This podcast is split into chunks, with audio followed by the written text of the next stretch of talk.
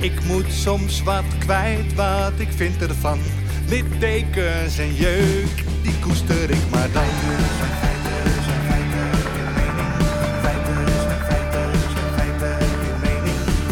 Duidelijk en luid. Riemen vast vooruit,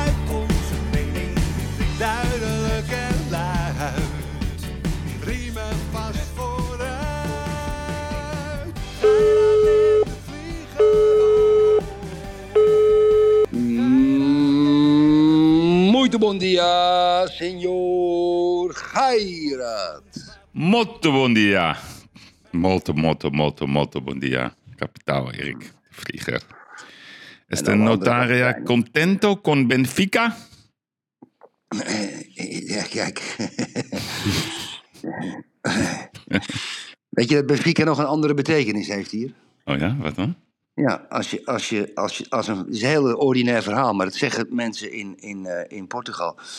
Eh, als je zegt Benfica is playing, dan betekent dat je vrouw ongesteld is. Oh, dat is inderdaad Omdat vrij het een rood ordinair. shirtje is. Het is Ah. ordinair. Ben- dan zeggen ze Benfica is playing. Dat is een soort intimie grap. Als je die grap kan maken, hoor je erbij. Goedemorgen, goedemiddag, goedenavond, goedenacht. Lieve luisteraars. En kapiteinen. En kapiteinen. Ja. Ik heb een beetje een irritante week achter de rug, eh, lieve luisteraars. Hoezo? Ik heb, eh, nou ja, ik heb, weet je, ik heb, ik, ik heb kapitein Geiraat, heb ik, eh, die was in Portugal voor een dagje. Voor iets zakelijks, of iets zakelijks in de toekomst. En ja, dat kreeg je niet helemaal voor elkaar met een, met een notaris en een administratie en dingen. Want kapitein Geiraat had besloten dat hij dat, dat gewoon zonder zijn vriend... Wel, ik weet overal vanaf, maar ik denk, ik kan dat beter. Ja, en ja, nou, Portugal heeft natuurlijk, dames en heren, een bureaucratie en een, soort onbegrip is heel anders dan in Nederland. Dus ik had ik, eh, kapitein Geirert of gewaarschuwd. Afijn, het liep natuurlijk een klein beetje fout. Dat kan gebeuren. Ik bel eh, kapitein Geirert op. Ik zeg, nou, we laten het even oplossen. Lekker makkelijk zo, weet je wel. Dus maak een afspraak om half drie. Hè. Ik was zelf in Nederland met een eh, financiële man en een, en een advocaat. Allebei van mij. Aces, daar bedoel ik mee. Uitstekende mensen. En wat denken jullie, dames en heren? Komt kapitein Gaira te laat. Net als Portugezen altijd te laat komen. En mijn mensen waren op tijd, hè? mijn mensen waren op tijd. Ja? Het zijn de enige Portugezen. Die zijn zo, zo gedrild, Yves Gaira. Dat heb ik dat vind je zo Dus, leuk. eh, ja. De waarheid is, Tamara was de telefoon kwijt. Dus we moesten terugrijden. Dat is de, Ja, dat is altijd een reden. Ja. Ja, er is altijd een reden. Dus ze was de telefoon kwijt. Die was ze De brug stond vergeten. open. Stond de brug niet open? Nee, nee, nee. Want Oh, er- er, zijn geen brug- er zijn geen bruggen daar. En, en ik kan ook niet zeggen dat het stoplicht op rood stond, want er zijn geen stoplichten. En ik kan ook niet zeggen dat ik de weg niet kon vinden, want ik ken daar de weg. maar luisteraars, het is echt geweldig. Een bezoek aan een, aan een advocatenkantoor of een notariskantoor in dat gebied waar Erik zit, bij Carrefour. Ja. Dat is net als je, alsof je 30 jaar terug gaat in de tijd. Ja, Dus ik, ik neem u mee in zo'n zo'n zo'n raar straatje. En dan kom je. Je denkt echt, waar ben ik nou weer terechtgekomen? ja, ja. In een soort appartementengebouw. En dan loop je die trap omhoog. En dan, het is allemaal. Het is armoedig. Beetje muf. Het is een beetje muf. muf ja. Muffig. En dan gaat er zo'n deur open. Koffie. Nou, dat kan je vergeten. Kopje thee Nee, zit nooit. er ook niet in. Water. Eh, wordt, nee, ook niet. En dan komen er twee van die figuren. Die kunnen zo uit de Netflix-serie. Ja, ja. En die gaan dan zo tegenover je zitten. Good guy, bad guy-achtig. ja, en natuurlijk tijdrekken. Want ja, hoe langer het duurt, hoe duurder het is natuurlijk. Nee, dat is niet waar. Je was Nee, er niet bij. was er niet bij. Ja, maar zo werken mijn mensen niet. Oh, het het zijn ook nu jouw mensen ook. Ja, die heb ik opgevoed, ja. Oh, je hebt ze Ja. opgevoed. Ja, nee, dat zeiden ze ook. Ze waren Daar zijn lovend. ze niet slechter van geworden. Nee, ze zijn goede mensen. lovend over de opvoeding. Maar het was in ieder geval fascinerend. En we gaan het zien, Erik, of zij eh, het goed doen. Ik ben je heel dankbaar voor, eh, voor deze introductie. Echt Nee, ja. fantastisch, Erik. Leuk. Het is leuk. Het is fantastisch. Het is... Wat kan ik doen zonder jou in Nee. Portugal? Maar Nee, goed. dat is helemaal niet waar. Het is alleen maar dollar, jongen. Ik zit, je- zit je lekker te dollen. Maar kijk, je hebt Maar jij was in gelijk. Nederland. Oh, Ik was in Nederland, maar kijk even waar, voor waar heb goed ik gelijk over? Nou ja, kijk, weet je, als u, als u in Portugal kijkt, er zijn van die mensen die, die ook in Portugal die hebben. Kijk, ja, ben jij een ervaren zakenman, maar er zijn echt mensen die voor het eerst voor hun leven een tweede huis kopen. Of die voor langere tijd misschien ook willen werken. Ja, en die denken het allemaal via het internet eh, uit te zoeken, maar de realiteit werkt anders. Ja, je moet gewoon alles wat je doet, je moet gewoon even lekker naar een fijne advocaat gaan. In de buurt waar je gewoon binnen kan lopen. Net als een bank. Als je, als je een bankrekening opent hier, dan moet je gewoon een bank openen, bankrekening openen bij een lokale bank. Probeer even met de directeur te zitten, dat je hem kent. Telefoonnummers uitwisselen, lekker. Ja, en dan als je wat nodig hebt, kan je ze bellen. Dat gaat hier nog ouderwets. Want natuurlijk heb je gelijk dat de tijd hier 20, 30, misschien wel 40 jaar heeft stilgestaan. Maar er zitten ook daardoor nog die ouderwetse charmes in, die je ook kan aanwenden. Kijk, de negatieve dingen van dit land. Dat zijn eh, eh, kansen en, eh, waar je oplossingen voor moet vinden. Maar de positieve dingen zijn toch ook wel weer die ouderwetse dingen. En dat wil Ik- gewoon even aan de luisteraars meegeven. Waarvan de akte? Waarvan ook, en ik vind het prachtig. Hè? Dus ik vergelijk het met een bezoek eh, tegenwoordig aan het hoofdkantoor van een van de grote Nederlandse banken. Dan krijg je een nummer door van de persoon. Want het is namelijk zo. Dat, eh, ik weet niet of de luisteraars dat weten, maar als je dus in Nederland tegenwoordig belt of gebeld wordt met vragen of wat dan ook, dan noemen ze niet meer hun achternaam. Dus het is bijvoorbeeld met Erik of met Tanja Ja. of met Ja. Willem of met Ja. eh, Samira, noem ze allemaal maar op. Alleen hun achternaam geven ze niet, want dat is in het kader van de privacy. Nou, volgen kan ik het niet, maar het is nou eenmaal hoe het werkt. Dus het verlangen van mij naar vroeger, Ja, dat is eh, ja, bevestigd eh, door de schoonheid van, eh, van enerzijds Portugal, maar ook ja, de cultuur van vroeger. Die, die, die vind je dus Ja. daar, gewoon daar, ja. in Ja. real life. Nou, en ik vind het fijn. Ik vind het fijn. Ja, ja, ik ook. Ik ook. Ja. En ze zijn ook niet zo slim, dus ook wel handig. Dat is, dat is, dat is eh, een beetje, ja, je kan het geen racistisch noemen, maar ja, het loopt hier anders, dames en Nee, heren. nee, Het is- nee, geen, geen Nee. ding, eh, Erik, Erik. Maar het is fijn, het is fijn, het is fijn. Ik Maar- snap wat je bedoelt. Het, is het, het heeft toch een kleinschaligheid, het heeft dus een Jip en Janneke-economie waar jij Ja, altijd voor heerlijk. staat. Daar hou ik van. En dat, dat, is, dat is prima, weet je, dat is prima. Ja, en ik was in Amsterdam, dames Ja. en heren. En ik ben diep, diep onder de indruk van Ajax, dat meen ik serieus. Ja? Eh, kapitein, ja, dat is wel zo. Kijk, jij hebt natuurlijk daar invloed op gehad. Maar de commercieel directeur van Ajax, Menno Gele, grote meneer bij Ajax, zit er al een hele lange tijd. Een man met een ongelooflijk track record. De beste commercieel directeur van Europa. Op voetbal. Ja, eh, dat, dat, dat, dat, dat zal. Maar waar ik voor onder de indruk ben, de meneer Gele luistert ook af en toe wel eens naar de podcast. En, en tot, tot mijn grote verbazing, want ik had gezegd in de podcast dat ik met mijn kleinzoon voor het eerst naar Ajax ga, zou gaan. Dat ga ik met al mijn kleinkinderen doen. Daar wil ik bij zijn. Dat vind ik belangrijk in zo'n groot stadion. De reactie van zo'n klein kereltje of zo'n klein meisje. En vijf minuten voor de wedstrijd kwam er een prachtige dame naar ons toe. Met een mooi Ajax-mantelpakje. En die, en die bood ons eh, vanwege de, de viering van de kleinzoon voor het eerst bij Ajax, de nieuwe Ajax ziet. Voor hem en zijn broer een, een prachtig Ajax tenue aan. Nou ja, weet je, kijk, Ajax, ik heb nog nooit wat van Ajax gekregen. Ik ga er mijn hele leven naartoe. Het is mijn club. Ja, voor allerlei redenen. Ja. Eh, eh, we klagen ook wel eens, maar dat maakt niet uit. Maar ik vond dat. eh, en het was niet slijmerig of om te paaien. Ik vond dat zo'n onvoorstelbaar fijn, warm gebaar. Dat Ajax, hè, het naam van Ajax, dat gele dat deed. En het jongetje ook. En die, we hebben die tenuutjes aangepast, mooi met hun naam erop. Ajax, chapeau, Menno Gele, chapeau. Ik ben diep onder de indruk. Sterker nog, ik kan er een, nou geen traantje wegpinken, maar ik krijg een nat oogje hiervan. Ja, mooi. Eigenlijk zoals het hoort, hè? Ja, maar ik kan het natuurlijk niet met iedereen doen, maar het is een groot compliment. Weet je, het is, het, is de club, het is de clubgedachte. En de mensen bij die bij mij in de buurt zaten, dat zijn dus mensen waarmee ik, toen de arena werd gebouwd, ik heb met die plekken, die drie, ik heb als een skybox gehad, maar ik heb altijd drie plekken gehouden aan het midden aan de overkant. Op rij 23, in vak 121.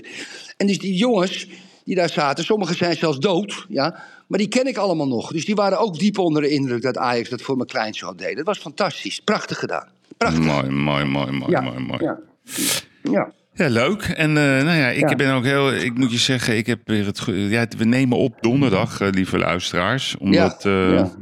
Jossie die moet eh, op reis. Dus dat eh, is even een praktische kant van, eh, van het verhaal. Ja, maar ik Ehm, ga graag op donderdag hoor. Dat vind ik ook wel Ja, nee, maar dus we weten niet. Ik ga, ik ga zo meteen eh, lekker eh, eten in de arena. En dan eh, eh, Ajax Union Berlin. Gegen Union Berlin, dames en heren. Ja, ik heb daar goed gevoel over. Maar ik weet niet of, Ik dat, eh, of, of dat morgen... Maar ja, dan, hebben we, dan is het gevoel niet goed geweest. Maar ik ben, blij met, 2-2. hem- ben heel blij met Heitinga. En wij, ik, ik blijf het zeggen... je- iedereen moet lid worden van Masters, want wij zien dat goed. Ik heb hier de cover voor liggen. We hebben, we hebben hem dat nummer gemaakt. En dan zegt hij op de cover... Ik heb een droom, een ambitie... en dat is ooit hoofdtrainer worden van Ajax. Nou, dus dat was... Dat zei hij Q3 2020, Erik. Goh. En dat is dus gewoon gebeurd. En dat is fantastisch. Dus eh, Ja, maar net als alle andere trainers, we moeten het maar even goed aankijken. Hè? maar het gevoel is goed. De kopjes, de kopjes Ja. staan weer goed. Ja. De energie is weer terug. Hè? En, en, en Yves, we hebben nog iets om heel blij over te zijn. Buiten Heitinga. Hè? Dat is, eh, ja, dat is toch, vind ik toch belangrijk nieuws. Ook voor onze luisteraars. Eigenlijk voor iedereen. En zeker iedereen die van Italiaans eten houdt. Meneer Berlusconi is vrijgesproken. Ja, Ja, meneer dames en heren, Berlusconi is vrijgesproken in zijn laatste proces voor omkoping en de Boonga Boonga feesten. dus die komen terug, denk je ook weer? Ja, maar weet je, die, die Berlusconi, hè, dat zat ik nog eens even te bekijken. Weet je hoe oud die is? Ik denk wel 85 of zo. Ja, ja, die is 86. Die is geboren in 1936. Jezus. Ja? En ik vind dat toch op hem, die man heeft toch een. Weet je, dat is natuurlijk een hele aparte kerel. Laat ik daar niet een te grootwaardeoordeel over geven. Maar weet je, die heeft natuurlijk ook voor drie geleefd. Met zaken, met problemen, met processen, met scheidingen, met een voetbalclub, eh, met zijn politieke partij voor fascisten uitgemaakt. Heeft, met de G8 heeft hij er gelopen en dingen, weet ik, een deal met Erdogan maken. Maar op zijn 86 loopt hij- als je op je 86ste wordt vrijgesproken van een seksfeest, heb je in wezen ergens iets goeds gedaan. in je leven, toch? Hè, toch? Als man, hè? Kijk, je kan het walgelijk vinden. En het is natuurlijk ook. Als hij echt met een 17-jarig Marokkaans meisje is geweest. Voor zo'n oude kerel ben je een beetje een viespeuk. Daar zie ik ook niks in. Maar goed. eh, dat is nou eenmaal zo, maar gegeven het feit dat hij 86 is en nu vrijgesproken wordt voor, voor dat.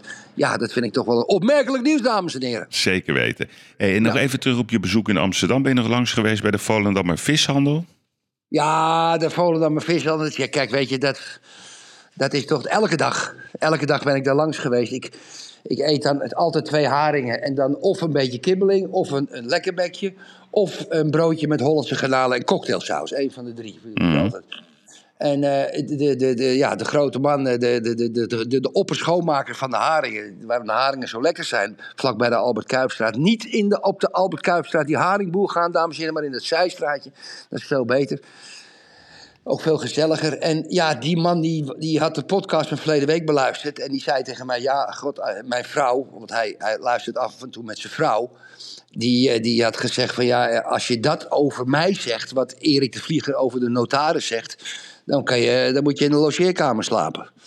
Dus eh, ik heb natuurlijk verleden week ben ik nog wel een beetje, zeg maar. open geweest over zeg maar de, de, de, de afdeling seks in, in de relatie tussen een, een, de kleine kabouter en de grote Nederlander.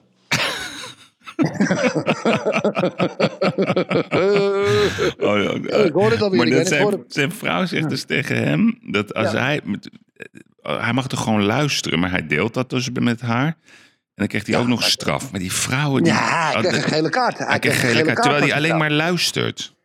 nee, nee, hij, Hij heeft kreeg niet naar een- een pornofilm gekeken. Hij heeft gewoon naar, je naar een podcast geluisterd. Nee, hij kreeg van zijn vrouw, en dat waardeer ik in zijn vrouw heel erg.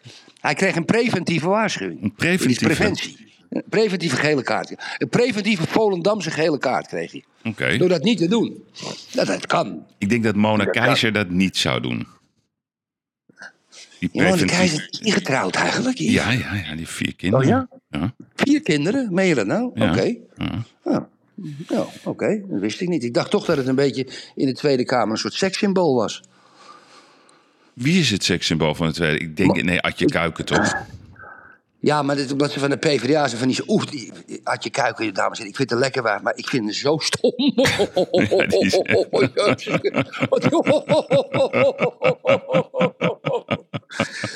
en ik ben altijd heel lief voor op Twitter, maar af en toe zegt ze van die stomme dingen. Jongen, Oh, de rijken moeten betalen, zo gooit ze erin. Ja, ja, het, werkt, het, werkt niet in de peilingen. Ja, het werkt niet De in de peilingen, Erik. Gisteren Nou, kwamen die peilingen uit. Het verbaasde me wel dat de VVD gewoon plus drie. Ja, Nou, die linkse wolk min 3. Dus dat is die combinatie eh, GroenLinks-PVDA. De, de ineenstorting van eh, Forum. eh, de opkomst van BBB. De instorting van CDA. Maar ja, toch PvdA honk vast. ja. maar denk je dat Forum voor Democratie in, in gaat storten? Ja, totaal. Nee, ik denk het niet. Denk ik ik denk dat hij wel tussen de drie en de vijf zetels krijgt. Nee, denk ik niet. Ik denk dat die instort. Vijf zetels. eh, En ik denk dat die kiezer dus toch dan naar de VVD gaat. Ze vinden toch die guitige Rutte toch blijkbaar eh, een veilig eh, honk op de een of andere manier. Dat, eh, dan weten we precies hoeveel mensen er van SM houden in Nederland. Als je op de VVD Ik heb toch een vraag aan jou, hè?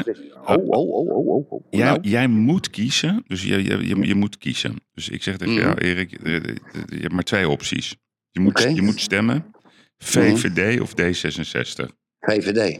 Ja, ja. Bij mij staat D66 ver, ver, ver onderop. En ik ben er ook van overtuigd. We hebben het toen vaak over D66 gehad. Alles wat ik volg die mensen heel goed, allemaal. Het zijn vuile, vieze, smerige oorlogsmengers. Die helemaal niet geïnteresseerd zijn in Nederland. Alle macht, alle soevereiniteit als slaven weggeven aan de EU. Ik denk als D66 zijn gang krijgt in Nederland. dat het over tien jaar over is. Over en uit en sluiten met alles. Mhm. Met alles. En het hele klimaat, weet je, ik, ik ga niet roepen klimaathoax, we hebben het verleden week erover gehad. Maar die, die onevenredige dingen die ze in het kleine postzegellandje doen ten opzichte van de hele wereld. Terwijl ze gewoon in, in Azië nieuwe kolencentrales eh, op dit moment aan het bouwen zijn. Nieuwe vliegvelden in China, de- honderden. Ik, ik, weet je, ik ben helemaal klaar met D66. Ze zitten overal in de, in de hogere macht, in de hoge ambtenaren, in de rechterlijke macht. In, overal waar je, waar in de media. Ja, de hoofdredacteuren zijn van die kranten zijn volgens mij allemaal D66'ers. Ik vind D66 een gevaarlijke partij. Dus die staat bij mij onderaan. VVD dus. ja, als je moet kiezen tussen die twee. Ja, ja. En, en als je überhaupt moet kiezen... En jij, en jij, jij toch ook? Ik ook, 100 procent. Oké, BBB, ja 21. Jouw keuze. BBB. Ja? Ja. Oké. Ja, ja, ja, ja. Ja. Oké. Ik hou van eenvoud. Ik hou ervan eh, als je gewoon normaal Nederlands praat. PVV of Thierry Baudet? PVV. Oké. Oké. Oké. Oké. GroenLinks of PvdA? PvdA? Maar we zitten, het is vervelend, we zitten op één lijn. PvdA of SP? SP? Jezus, het wordt wel een saaie uitzending op deze manier. Ja, ja. Vind ja, ik ja. ook, Erik. ja, Ehm nee, op- Gundogan? Of Sander Ja. Schimmelpenning? Eh, dan heb ik liever Gundogan. Jij toch ook? ik ook. Ja, ja. Niet weer over Sandertje gaan hebben, want god van mij boy. Oh, Erik, ik, ik, ik heb dus... Je hebt het boek gelezen van hem. Nou, ik stond, dus, ik stond dus bij die boekhandel. Ik denk, ja, dat lag bij de kassa. Ik denk, het is een soort, eh, soort, soort, soort ja, ik weet niet, stukje toiletpapier met een kaft eromheen. Heel, heel dun boekje. Je wilde het jatten, hè? Ja, ik zat echt over na te Ja, ja. Ik, ik zag hem 15 ook weer zo euro. Het deed pijn. Eh, Erik, ik, ik haalde mijn pasje door het pinautomaat. ik denk, hoe kan ik dit nou jatten? Maar dat kon niet, want ik stond alleen in die winkel. Het is, het, het- het- ik ga er één ding over zeggen. Ik heb het gelezen. Ik denk, nou, ik ga zonder vooroordelen. Ik zei tegen Tamara, ik ga het gewoon objectief lezen. Gewoon, Mhm. misschien is het goed, misschien vind ik het leuk, misschien is dat... Ik heb nog nooit zo'n dom boek gelezen, joh. Het is gewoon een opstel van een of andere student die het niet gehaald heeft. En die moet met z'n, met z'n, met z'n, zeg maar, in de hoek gaan staan. Omdat hij zijn Mm. huiswerk niet heeft afgemaakt. En die ging maar uit frustratie een of ander boekje tikken. Een beetje jatten van Piketty. En wat, wat, wat, wat moeilijke woordjes erin zetten. En dat verdeelde hij dan in vijf hoofdstukjes. Met op het einde een grafiekje. Waar, Mm. waar, waar je geen taal aan kan vastknopen. Ik heb nog nooit zo'n dom boek gelezen. Joh. Ik Ik- vind de koning, ik vind de koning die Sander Schimmelpenning. Ik vind de koning. Nee, nee, dat, je, ik ben- je bent een, ik zei al, goede marketeer. Niet normaal. Hij staat nummer 1. Ik vind de koning. Ja, ja, ik, nee, heb, nee, ik, nee, heb, nee, het, ik heb het niet gekocht. Ik heb het erheen gebladerd. Ik ben het met je eens. Het Ja. slaat helemaal nergens op. Het is, het die is zoiets doms.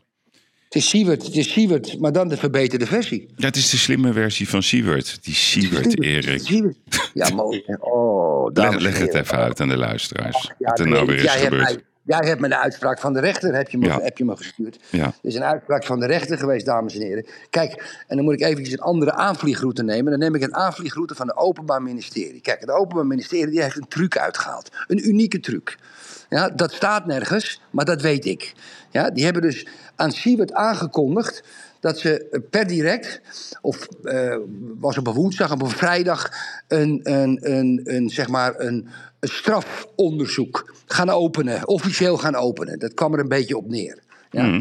Dus op datzelfde moment dat ze dat aan die Siewert hebben medegedeeld, dames en heren, hebben ze hun hebben- heeft het Openbaar Ministerie de telefoons van Siewert en zijn companen op de tap gezet. Ja? dat weet een kind, dat het Openbaar. Als je één, één, één misdaadboek leest of één krantenartikel van, van John van der Heuvel of Paul Vught... of noem ze allemaal maar op, die misdaadjournalisten...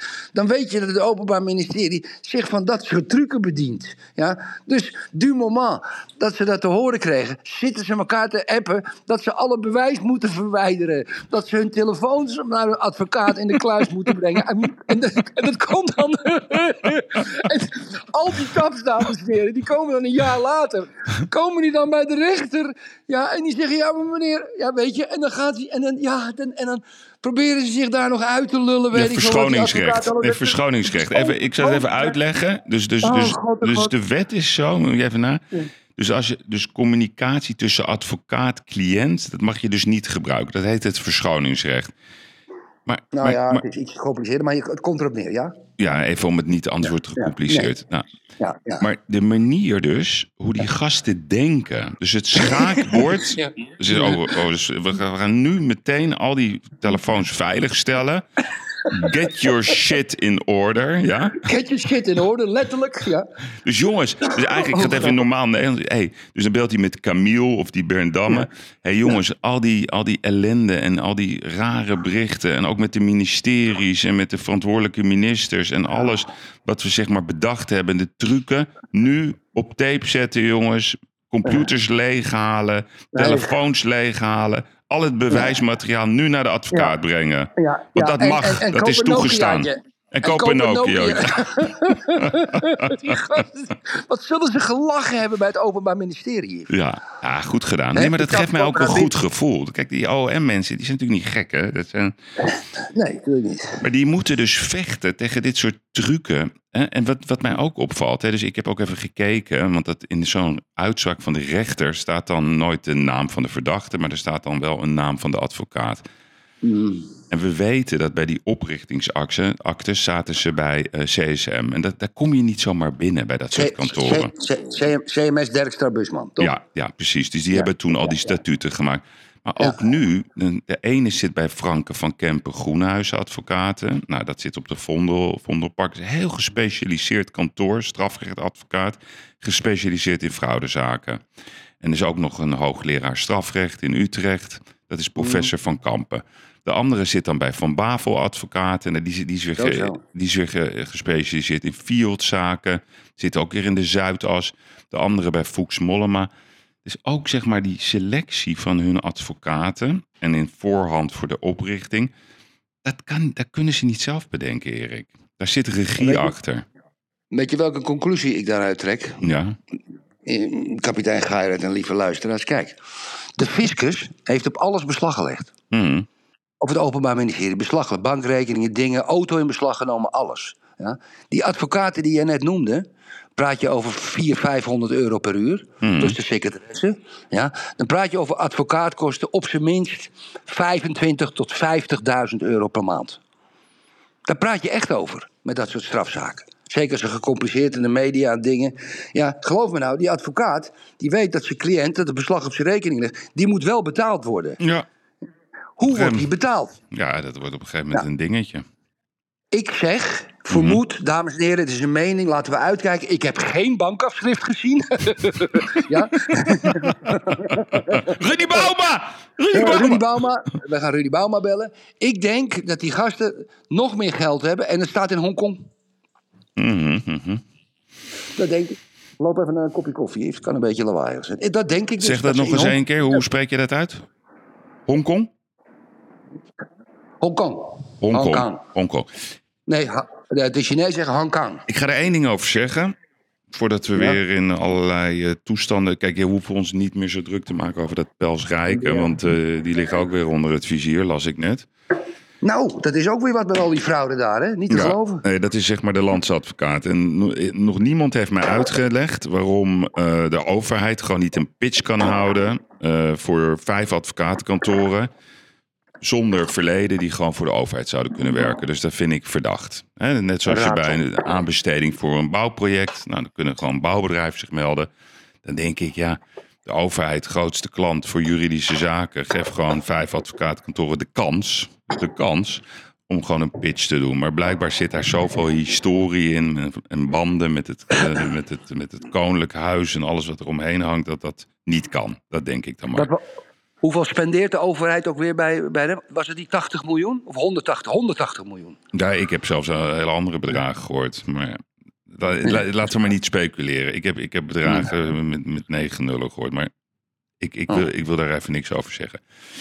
Maar wat ik wel heb gehoord is ehm, dat een van de partijen, Erik, die ehm, toen bij die hele mondkapjeskwestie, eh zeg maar, kaltgesteld wa- was, kaltgesteld, uitgesteld, ja. terwijl hij wel ervaring had en, en ook niet een winstdoel, maar gewoon wou helpen, de zorg wou helpen. Ehm, goede contacten ook heeft, vooral in, in Azië. Ik heb wel de, de, de, de, de, kroegopmerking gehoord. eh, de kans dat er eh, geld nog in Hongkong staat. Want zo werkt dus een deal. Zaken doen met China, luisteraars, werkt als volgt. Je plaatst Ja. een order.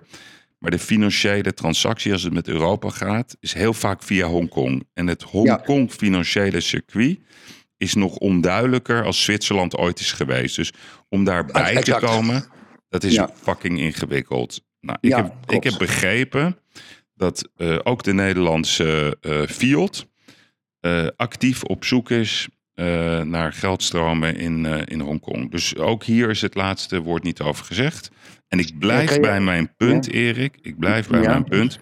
Toen Siewert Mhm. van Linde ehm, naar de Tweede Kamer ging en in zijn eentje daar ging zitten op de publieke tribune. Bij die hoorzitting. Met ja. z'n- Bij de hoorzitting met zijn uitgestreken gezicht. Ik zei, dat is een holledertje. Hij weet iets. Hij heeft iets in zijn achterzak waar hij zegt van... Jullie kunnen mij niks maken. En wat bedoel ik daarmee? Nee, nee dat, mag ik dat uitleggen wat je bedoelt? Want kapitein Geirert heeft hier een uitstekend punt, dames en heren. Kijk, echt een uitstekend punt. Kijk, dan ga eens in, in, in het hoofd van Siebert denken. Je wordt tijdens de hoorzitting, word je natuurlijk in principe door al die mensen, word je helemaal afgezaagd. Ja. Dat je een crimineel bent. Ja? Een normaal mens, als onderwerp, een een van de onderwerpen in die hoorzittingen, die gaat daar niet zitten. Want dan krijg je mensen die naar je kijken, zijn naam wordt genoemd, zo. Hij is daar toch gaan zitten. Ja, Ja? Nou, de psychologie daarachter, volgens Geiraat, is...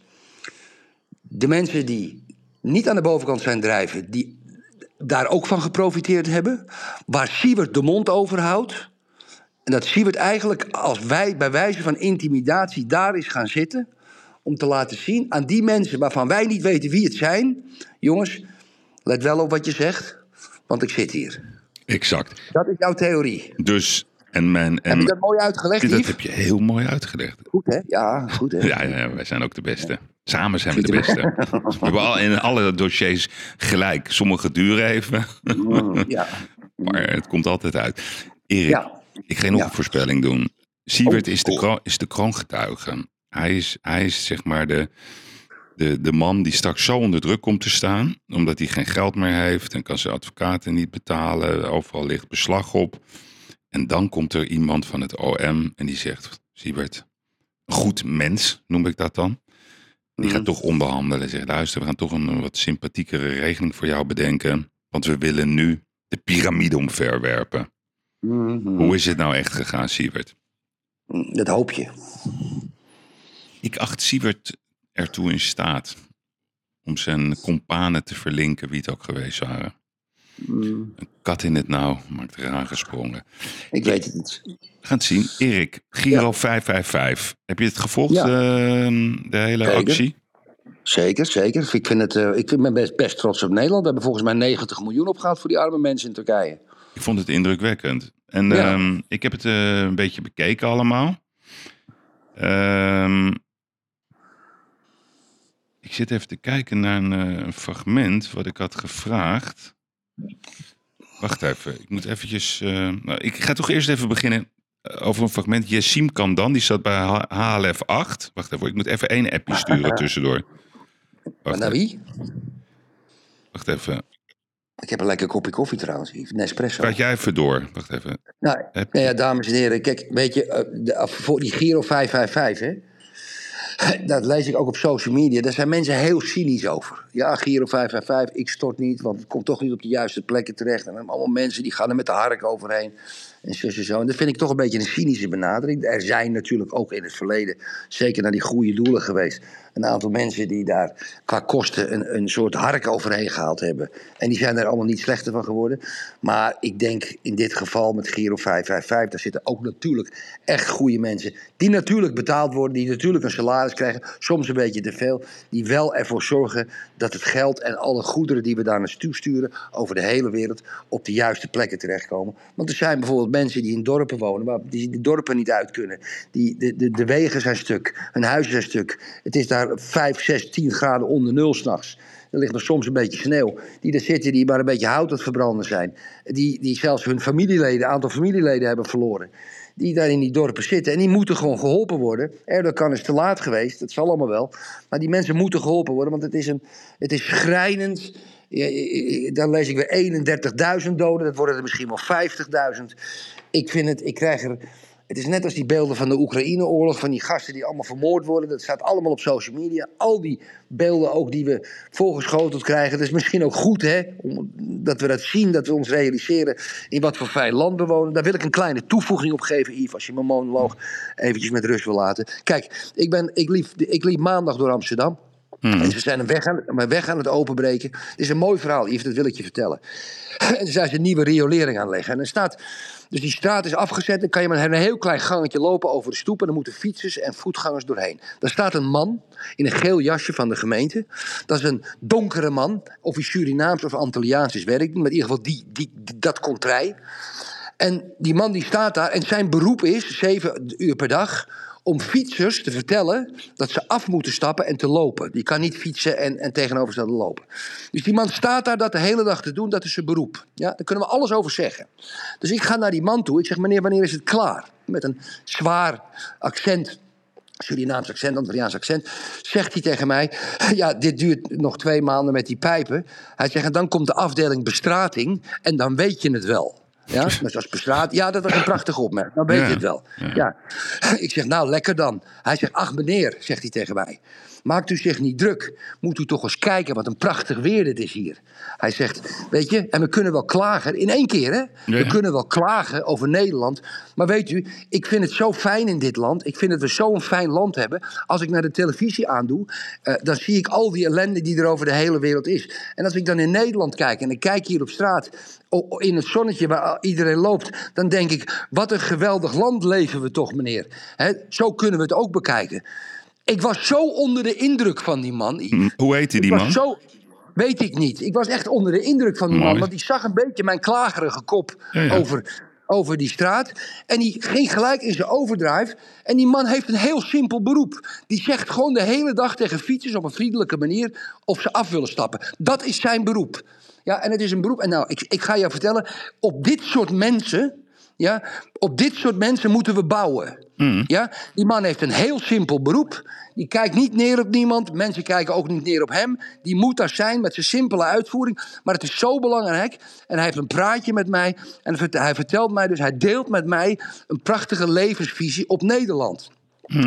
En dit zijn de mensen, of je nou fucking een CEO van Heineken bent, ja, allemaal leuk en wel, of je de hoogste ambtenaar bent, ja, maar er moet ook iemand staan om die fietsers te vertellen dat ze af moeten stappen, anders komt er een kink in de kabel. M- moraal van het verhaal, laag of hoog, we zijn in principe allemaal onmisbaar. Hmm. Dat is waar, dat is een mooi betoog. Ja. Ik, Ja. ga, ehm, ik, de- ik mis even een fragment, dus die wordt er even ingemonteerd. Dus we komen straks heel even terug op dat 555. Ik wil het even iets anders met je hebben. Over wat Oh. nieuws. Dus ik even twee nieuwsberichtjes. En daar wil ik het even met je over hebben. Die zijn eh, ingesproken. Kom eens op. Volgens het ANP Praatgroepen voor klimaatactivisten. Het Humanistisch Verbond begint een nieuw initiatief voor klimaatactivisten die uitgeput dreigen te raken door de klimaatcrisis.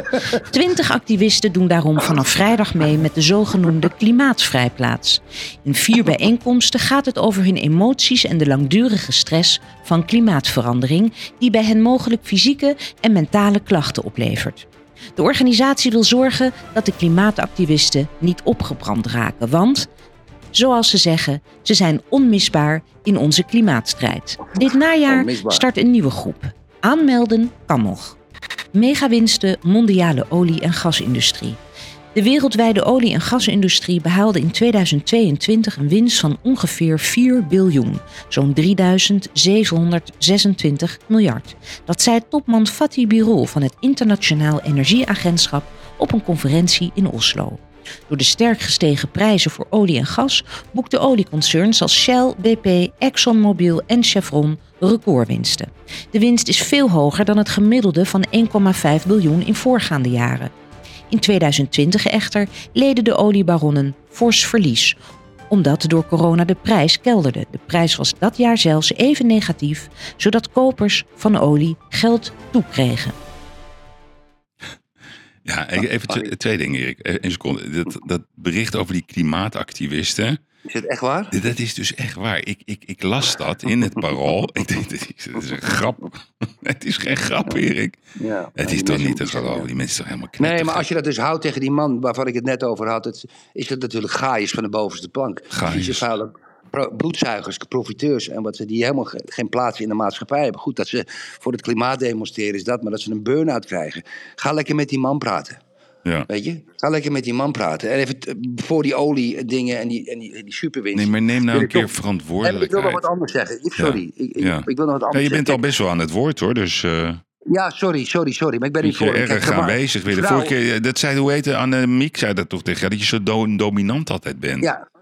Nee, niet altijd, af en toe. Oh, het, ligt aan, aan de voor, aan, het ligt aan de vorm van de dag. Tari speelt ook niet elke week een goede wedstrijd. Ah, Oké, je bent Ja. Tadic.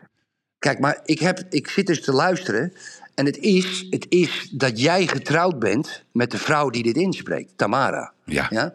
Maar als dat niet zo zou zijn, zou ik gewoon in één keer verliefd op de stem worden. Ik zou verliefd op die vrouw worden vanwege haar stem en haar accent. Oké, dus ik krijg nu een, gele kaart. Waarom? Ja, Dat is een gewoon. compliment voor jou. Ja, nee, dat, is prima. Maar dat, Compliment, ja, juist niet. Nee, dat is, zo'n prachtige stem. Mooi, hè? gewoon- Ja, ik vind ook dat dat- elk bedrijf wat, wat behoefte heeft aan een stem, die kan zich bij mij melden. Omdat, ja, ja, dat wordt heel Gaat duur. weer Ja. commissie? Ja, Ja, nee, nee, zeker, zeker. ja, ja. Ja, Nee, maar, maar- de- Maar ja. Erik, even over ja, die klimaat. Ik wou je het even laten horen. Dit, dit- Ja, leuk, het leuk, is leuk. gewoon- Het is bijna een grap. Het is, geen- ja, dat dacht ik ook, maar het was geen grap. Maar even over die megawinsten. Ja, daar maak, sorry, daar maak ik me toch zorgen om. Kijk, waarom? nou, ik maak me. Ik ga niet beledigen, maar ik maak me toch zorgen over de domheid bij, bij eh, nou, veel politici, maar ook bij de mensen. Kijk, Oh, dat zal- dat onze luisteraars een beetje afvallen. Dat doe ik niet nou, onze luisteraars niet, want die zijn slim. Oh, Dus ik, ho- ik hoop dat ze het doorgeven. Een kijk, mooie, mooie, mooie ik heb jou eh, volgens mij al een paar keer gezegd, eh, als er zo Oekraïne, hoe, hoeveel bedrijven toch misbruik maken van de situatie. De dief maakt de gelegenheid. Dat is een, eh, een bekende uitspraak. De gelegenheid maakt de dief. Of de gele- exact, de gelegenheid Ja, ja, maakt de ja. dief. Ehm, goeie, dat is een scherp van jou, goede correctie. En ik heb dat ook weer gezien eh, als ik grote projecten doe. En dan komen van die mensen, ja, Oekraïne. Maar wat ze gewoon zeggen, eh, ik wil eigenlijk wat meer van je geld van je afpakken. Maar ik gebruik als argument Oekraïne. Ik had al lang in de gaten dat al die grote multinationals, daarom ben ik ook van die Jip en Janneke Economie, op een hele valse manier hun prijzen aan het verhogen zijn onder het motto van ja, Oekraïne. En wat we nu Ja. zien, kijk, nu komen al die jaarcijfers uit. Dus we zien aan de ene kant die rare situatie altijd aan de pomp. Als de prijzen omhoog gaan, dan zie je ongeveer binnen een dag de prijscorrectie aan de pomp. En als de prijzen dalen, dan duurt dat Ja. weken onder het motto van ja, dat moeten we administratief verwerken. Ja, precies. Dat, is, dat noem ik oplichting. Ja. Nu komen de jaarcijfers uit van Unilever. En voor de luisteraars wie het niet weten, Unilever is de grootste leverancier van supermarktproducten. Dus als u, Samen met Danone. Ja, nee, maar als u dus. Nee, Danone is Erik is een. Ik weet niet of dat. eh, dat, dat is een ander. Ik weet, dat weet ik niet. Is dat zo? Ja, ja, Danone is ook gigantisch qua supermarktleveranciers. Vooral in Frankrijk en Zuid-Europa. Maar ga door. Oké. Maar u, u staat bij de supermarkt en u koopt bijvoorbeeld een afwasmiddel. Unilever. U koopt eh, chocola, Unilever. U koopt snoepjes, Unilever, et cetera. et cetera. Ja. IJsjes, Magnum ijsjes, Unilever. Maakt niet uit. Concurrenten ook. Het zijn ook Unilever. Maar wat ze gedaan hebben, en wat we dus nu zien, we zien nu al de jaarcijfers van één, de oliemaatschappijen, de supermarkten, Erik, de energiemaatschappijen. Allemaal zaken die ons op dagbasis treffen in onze portemonnee. Dus zie je dus aan de ene kant de hoogste winstcijfers ever. Hè? Dus ik heb het er even bij gepakt. Ik zal ze ook even eh, als voorbeeld noemen. Dus Ahold Delhaize. Nou, dat, dat, dat is, daar valt onder andere Albert Heijn om. Dat zijn de supermarkten. De Delhaize, dat was vroeger een Belgische supermarkt. Is overgenomen door Ahold. Die hebben dus een winst gemaakt in 2022 van meer dan een miljard. Terwijl in 2018, dat was een relatief normale markt, was het 684 miljoen. En in 2019 743 miljoen. Ik vind dat die supermarkten die je dus, eh, waar de topmannen die zie je bij de WEF, Erik, en die hebben het altijd over klimaat en we moeten duurzaam. Die mensen maken ons gek. En die zijn maar in één ding geïnteresseerd, dat is het dividend voor hun aandeelhouders. Maar ondertussen worden wij massaal collectief in onze kont geneukt, Erik. Om het even heel ordinair te zeggen. Ik vind het een schande. Ik vind het schofterig. Ik vind het laag bij de grond. Hoe dit soort giganten, mastodonten, beïnvloeders van de markt, of het nu Unilever is, of het is Ahold Delhaize, of het zijn die grote consultancykantoren die dit soort plannen allemaal bedenken, of het zijn de energiemaatschappijen. We zien nu de feiten. Ze naaien ons massaal. Waarom denk je dat wij een tekort ik- hebben in onze portemonnee? Jij hebt er geen last van. We worden genaaid door dit soort instanties. Dit Nee, geneukt is in ons kontje. ja, geneukt in ons kontje. En dit is Ja. waar nou al de, de, de, de, Jesse Klavers van deze wereld gaat. Die Adje Kuiken zo'n domme tweet weer sturen. Ja, kijk, je kan wel wat, wat gematigde winst doen. Hier moet Extinction Rebellion woedend over worden. Want dit is gewoon marktmanipulatie. Dit is een schande. We kunnen dat niet zien. En dan, krijg je, dan komt zo'n CEO, die gaat er dan op reageren. En die gaat dan vertellen dat, die- dat ze weer een paar miljard gaan investeren in duurzaamheid. Net zoals ze bij Shell zeiden, ja, we gaan waterstof. Wij investeren dat geld in waterstof. Wij, de Nederlanders. En we worden genaaid, Erik. En dat gaat om gigantische bedragen als je dat bij elkaar optelt. Per consument. Door A, belachelijke belastingmaatregelen die iedere dag maar weer worden doorgevoerd. En B, asociale prijzen in de supermarkt, bij de pomp, op de energierekening. Het is een schande, het is schofterig en het moet stoppen. Oké, dat is een betoog. En, eh, ik, ik wil hier graag En dit gebeurt niet bij de Volendammer vishandel, Erik. Dat is eerlijk. Dat zijn eerlijke mensen. Die doen lekker het haringje met liefde. Die maken het schoon. Uh, juiste prijs. Kapitein Geiraat. Ehm, ik heb met grote interesse heb ik, eh, dit betoog aangehoord. En ik ga je uitleggen waarom ik het gedeeltelijk met je oneens ben. Ja, kijk, om te beginnen, je maakte net de fout van die. Je zei de dief maakt de gelegenheid, of corrigeer Ja, ja, niet ja, leuk. ja, dat heb je gelegenheid- al, Nee, wacht even, dat heb je al gezegd. Ja. Maar nee, dat heb ik, je, moet, je, moet, je moet eens luisteren, Yves. Maar in het geval van Hugo klopt jouw uitspraak wel. De dief maakt de gelegenheid. Dus ik wil je een complimentje geven, maar je wil niet luisteren. Kijk, Yves, die supermarkten, ja, die supermarkten, dat die mega winst maken, heb ik helemaal geen probleem mee. Weet je waarom niet? Mensen kunnen namelijk ook op de markt een groente en een fruit en een afwasmiddel kopen. Mensen kunnen ook naar kleinere winkels gaan. Ja, die zijn er wel in mindere mate. Maar het is nu de kans om voor de kleine Jip en Janneke winkels... om die achterlijke prijzen van die supermarkten aan te vallen. Nee, maar wat willen mensen? Mensen willen een bakje fruit, al voorgesneden. Die kopen geen meloen. Nee, die kopen een stukje in stukjes gesneden... in plastic drie verpakt. Ja, ook die linkse gasten doen dat.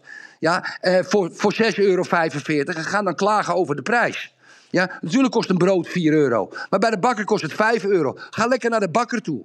Gewoon naar de bakken. Nee, we moeten allemaal makkelijk, want het moet allemaal onder één dak zijn. Wij zijn vrij om in de supermarkt te kopen waar we willen. We kunnen naar de Aldi, we kunnen naar de Lidl, we kunnen naar een kleine winkel. Ja, de supermarkten maken er gebruik van. Maar dat komt omdat de koper zo lui is als ik weet niet wat. Dat is punt één. Als je zegt over de energiemaatschappijen en de oliemaatschappijen, dan ben ik het volledig met je eens. Dat is een schande. Dat is een eerste basisbehoefte. En inderdaad, doe die smerige oliemaatschappijen dat bij de pomp. Ja, prijsverhoging in de krant, dat, dan is het al 5 cent du- duurder. En, en, en dan wordt het weer lager, een, vat olie. En dan duurt het vier weken voordat ze 3 cent omlaag gaan. Weet je, dat soort trucken. By the way, 70% accijns, dat is vloeit in de staatskas. Die energiemaatschappij, fucking schande. De vattenvals van deze wereld. Gaaiers, maar echt gaaiers. Maar dat Heineken een recordwinst heeft, ja, vind ik gewoon een medaille waard. Nee, nee, nee, Erik. Maar dat vind ik een medaille Ja, waard. nee, je moet wel onderscheid maken. Ja, we maken onder. Heineken vind ik, nog, Goed. vind ik nog een andere discussie. Die heb ik niet eens genoemd, Heineken. Ik heb Heineken niet genoemd, Erik. Nee, maar goed. Ik, wil- kijk, Nee, ja, maar die goed, heb ik niet genoemd, want je kan je biertje ook laten staan. Dus dat, daar ben ik het met je over eens. Ik, ik, ik, heb de banken. door een heel klein piemeltje. Ja, door een heel klein piemeltje. Ja. En Erik, ik heb de banken nog niet eens genoemd. Die, die, die, Nee. die met, met, met die rentes, Erik, als de negatieve Schande. rente. Ze bleven maar geld van mijn rekening trekken. Schande. Ja? Terwijl, terwijl, terwijl zij gewoon negatieve rente kunnen lenen. Gewoon, dat vind ik gewoon stelen. We zien het ook weer terug bij die, bij die cijfers. Dus we hebben aan de ene kant, zeg maar, de, de ja, ik- hoe heet dat ook alweer? Ehm er is zo'n woordje voor eh, als drie partijen de markt beheersen. Hoe heet dat ook alweer? Eh, is niet een- monopolie? nee, het is geen monopolie. Het is. ehm, ja, Alleen recht? nee, er is een woordje voor. Ook iets met polie. Nou, maakt niet uit. Ik kan even het woord niet bedenken. Dan hebben we geen keuze. Dus wij, het is heel makkelijk om te zeggen: rij voor 50 kilometer om. Mensen moeten ook werken, Erik. Mensen hebben ook hun agenda. Dus, dus ik, ben het, ik ben het met je eens. Gelukkig ben je het ook met mij eens. Eh, banken. eh, energiemaatschappij, oliemaatschappijen. We worden gewoon Schande. collectief genaaid. Ik ben het Ja. ook met je eens dat ja, je kan inderdaad naar de Volendammer vishandel gaan. Je kan inderdaad naar de lokale bakker gaan, naar de lokale fruitman. Dat klopt. Alleen mensen hebben niet heel veel tijd. Daarom gaan ze naar dat ene dak, Erik. Dus jij hebt het beter voor elkaar in het leven, maar je hebt studenten, je hebt eh, mensen eenverdieners, mensen met een gezin. Die hebben niet de tijd om al die winkeltjes af te lopen. Dus ja, je hebt gelijk dat je kan ook gewoon zelf kiezen en je kan ook naar verschillende supermarkten gaan. Maar aan de andere kant zegt het ook iets, wij vertrouwen onze supermarkt. Dat is ook een gevoel dat je denkt, nou, dat, die bedoelen het goed. Maar ze bedoelen het gewoon niet goed. Ze zijn alleen maar geïnteresseerd. Dus die supermarkten zijn een, een, inderdaad eh, bij jouw argumentatie een iets ander onderdeel dan al die andere grijpgrage duivels. Want dat zijn het, grijpgrage duivels. Alleen, ik ben toch boos op de supermarkten. Ik ben echt ik ben boos op Ahold. Ik vind het gemeen. Ik vind het vals. En ik hou helemaal niet van de uitleg die ze geven. Dus zo die bestuursvoorzitter van Ahold, ik zal hem citeren, dat is Frans Muller. En die zegt dan, we gebruiken ook de winst om verder te investeren. Het afgelopen Ja. jaar hebben we 2,2 miljard geïnvesteerd. En komend jaar gaan we 2,5 miljard investeren. En we investeerden ook verder in duurzaamheid. We willen niet alleen aan de korte termijn denken, maar ook op, aan de lange termijn. Fuck, gelul. fuck you. Je bent een lul, Ja. Frans Muller. Je bent een grote fucking lul. Echt waar. Je moet je diep schamen. Nee, het is geen klant van mij. En dan heb je die, Ja, je hoorde me gelijk. Je hoorde me denken.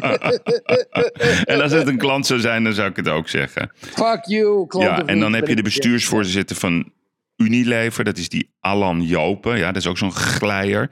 En die zegt dan... Onze aandeelhouders zijn voor een groot deel gewone mensen. Die beleggen via hun pensioenfonds in Unilever. En die profiteren ook mee van de hogere winst. Ook fuck you, Alan Jopen. Echt waar, met je plastic troep die, eh, waar je de wereld mee vervuilt. Het zijn Ja. de greenwashers waar ik helemaal klaar mee ben. En daarom is BBB een goede keuze. Zij is de enige die het door heeft. Misschien hebben de anderen het door, maar die lullen maar wat. Jesse Klaver moet zich collectief schamen dat hij meedoet. Twaalf jaar lang zit hij een lulverhaal te vertellen. Hij lost niks op. De bedoeling is, als je in de politiek gaat, dat je het oplost. Ja? Dus je kan wel de hele tijd populair... Daar Ja, en daar word je voor betaald. Dat je het oplost. Zeker als je in de oppositie zit. Zo. Ja, nou, je bent Ah, en het is er ook weer uit, Erik. Maar er zijn ook, ja, dat is, ik ben met, met fantastisch die emotie in je stem. Ik vind, je meent het ook. Hmm. En de nuance is aangebracht door je vriendje Erik. Dus dat is, we zijn helemaal op één lijn. Ik denk dat eh, de luisteraars een mooi product leveren. Maar er zijn ook leuke dingen, Erik. Ja, ja. Ken nou, je deze nou, man? Ken je deze man? Happy. Clap along if you feel like a room without a roof. Because I'm happy. Clap along if you feel like happiness is the truth. Because I'm happy. Clap Happy. Wie is dat? God, de notaris ziet er mooi uit, jongen. Niet te geloven. Bye, babe. Vraag eens aan de notaris of zij die kent. Weet je, Happy. Hoe, hoe, hoe is de singer of Happy? Nee, dat weet ik niet. Ze gaat nu weg. Ze hebben een licht, een mintgroen truitje aan. Heel Vraag eens aan de notaris. eh, vraag aan de notaris. is Do you like Louis Vuitton? Ren naar de toe. Ja, daar houdt ze van. Want daar heeft ook een jas en een das van. Dat moet ik je niet te vragen. Pharrell Williams, Erik, dat is de nieuwe creatief directeur van Louis Vuitton. En Louis Ja. Vuitton hoort bij LVMA. Ja, ja. Ja. ja. Nou, dames en heren. Ja, ja, nou kijk. Je had het net, volgens mij begon je net een tirade over eh schandalig. Ja, ja. Maar echt, je begon het. Nou, ik heb wat voor jou, want ik heb natuurlijk wel. Ik, ja, ja. Dat, de, de, de moederholding, hè? De, de moederholding. Van, ja, dat is, dat, is de, dat is een luxe modegroep, LVMH. Hè? Ja, ja, ja. Dames en heren, daar komt hij aan. Daar komt hij aan. Dit is dus mode, tassen, jassen, dingen, zo, zo, zo. Let op. 64 miljard omzet wereldwijd. Ja. Waarvan 6% in Frankrijk. 17,1 miljard winst. Mhm. Dames en heren. Louis Vuitton, de moederholding, met al die spulletjes voor, voor, voor mensen, omdat er een print op staat. Een fucking print. Ja, het is marketing ongelooflijk. Daar verdienen ze 17 miljard aan in 55.000 winkels wereldwijd. Ja. Het is niet normaal. Ik ben het gaan nazoeken. Ja, dat kan je op de wiki gewoon nazoeken. Maar het is ongekend wat het...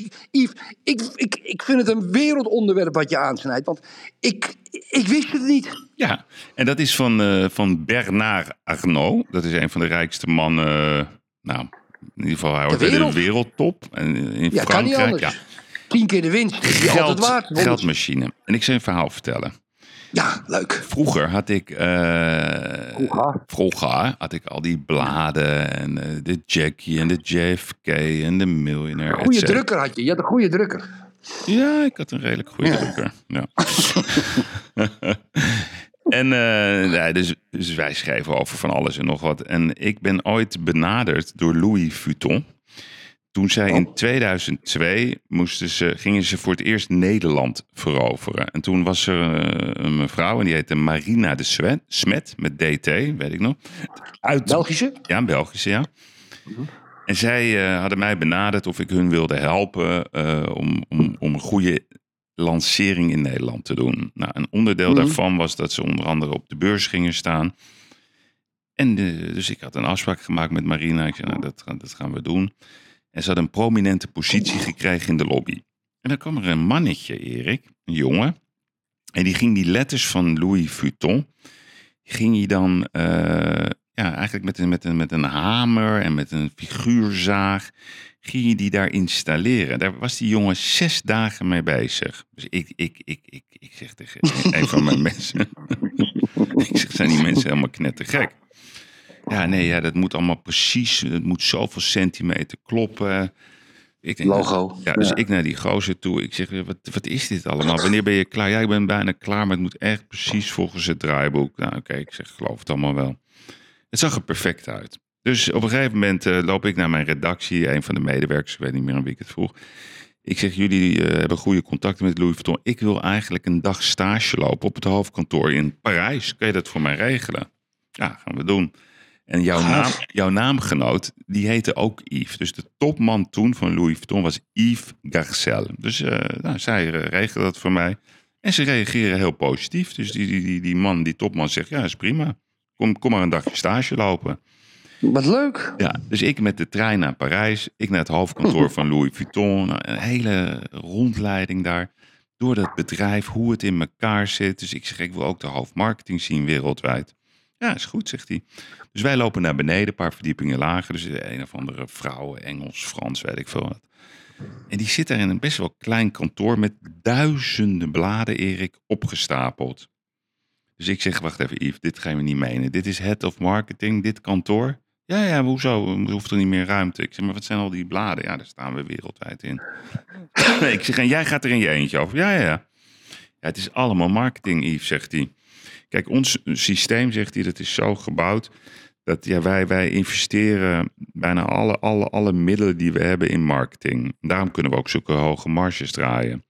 Dus, lieve luisteraars, ik ga jullie een, Jeetje. een serieuze... dag... Geweldig. Meer over die dag. En toen heb je een beetje meegelopen. Of heb Ik je heb daar? meegelopen, geluncht. Ik heb de designafdeling gezien, et cetera. En het was allemaal prachtig. Het zat allemaal geweldig in elkaar. Het ziet er schitterend uit. Maar nu Jezus, even de kern. De kern. Mm. Eigenlijk ben je een ongelofelijke debiel als je zo'n trui van Louis Vuitton koopt. Dat, dat, ik heb dat dus ook gedaan. Dan betaal je dus, Erik, 1300 euro voor een trui. En er staan aan de, 1300 euro? 1300 euro. En dan heb je de logo's aan de linker onderkant.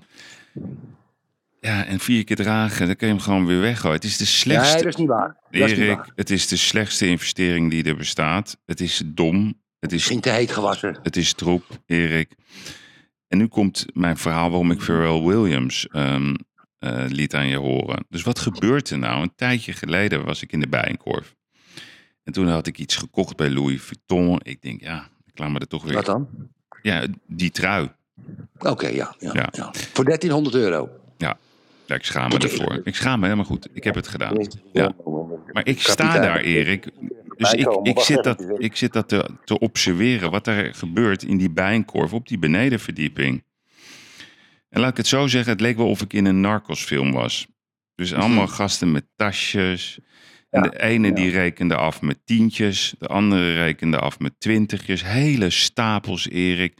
Nou, er waren er twee types uit het Oostblok. Nou, die, die rekenden af met briefjes van 500. Dus op een gegeven moment was ik aan de beurt. Dus ik zeg tegen die jongen... Is het heel bezwaarlijk als ik pin? Ja. Ja, ik ik heb alleen maar een pinpas. Nee, nee, precies. Begrijp wat u bedoelt. Ja, ik, ik schaam me er een beetje voor, zegt hij. Mhm. Ik zeg, maar gaat dit zo de hele dag door? Ja, de hele dag, zegt hij. Ja, ja. En hij zegt, het gaat nog verder, zegt hij. Want er is zoveel schaarste op deze producten, dat als, als, als er Ja. iemand komt... En we hebben soms maar twee, drie producten, want het zijn zulke slimme, slimme marketeers die hierachter zitten. Dan word ik nog wel eens opgewacht ook. Dus, dus hij zegt letterlijk dat hij soms dan na sluitingstijd wordt hij bij de Berlagebrug opgewacht. Omdat hij dan niet aan iemand die daar dan zeg maar met een soort eh, vreemd geld van afkomst, niet dat product aan hun levert. En waarom kiezen ze voor Pharrell Williams? Omdat ik denk dat eh, normaal geld dit niet meer kan betalen. Dus er is een Mhm. ongelofelijke eh, toename van crimineel geld in de wereld.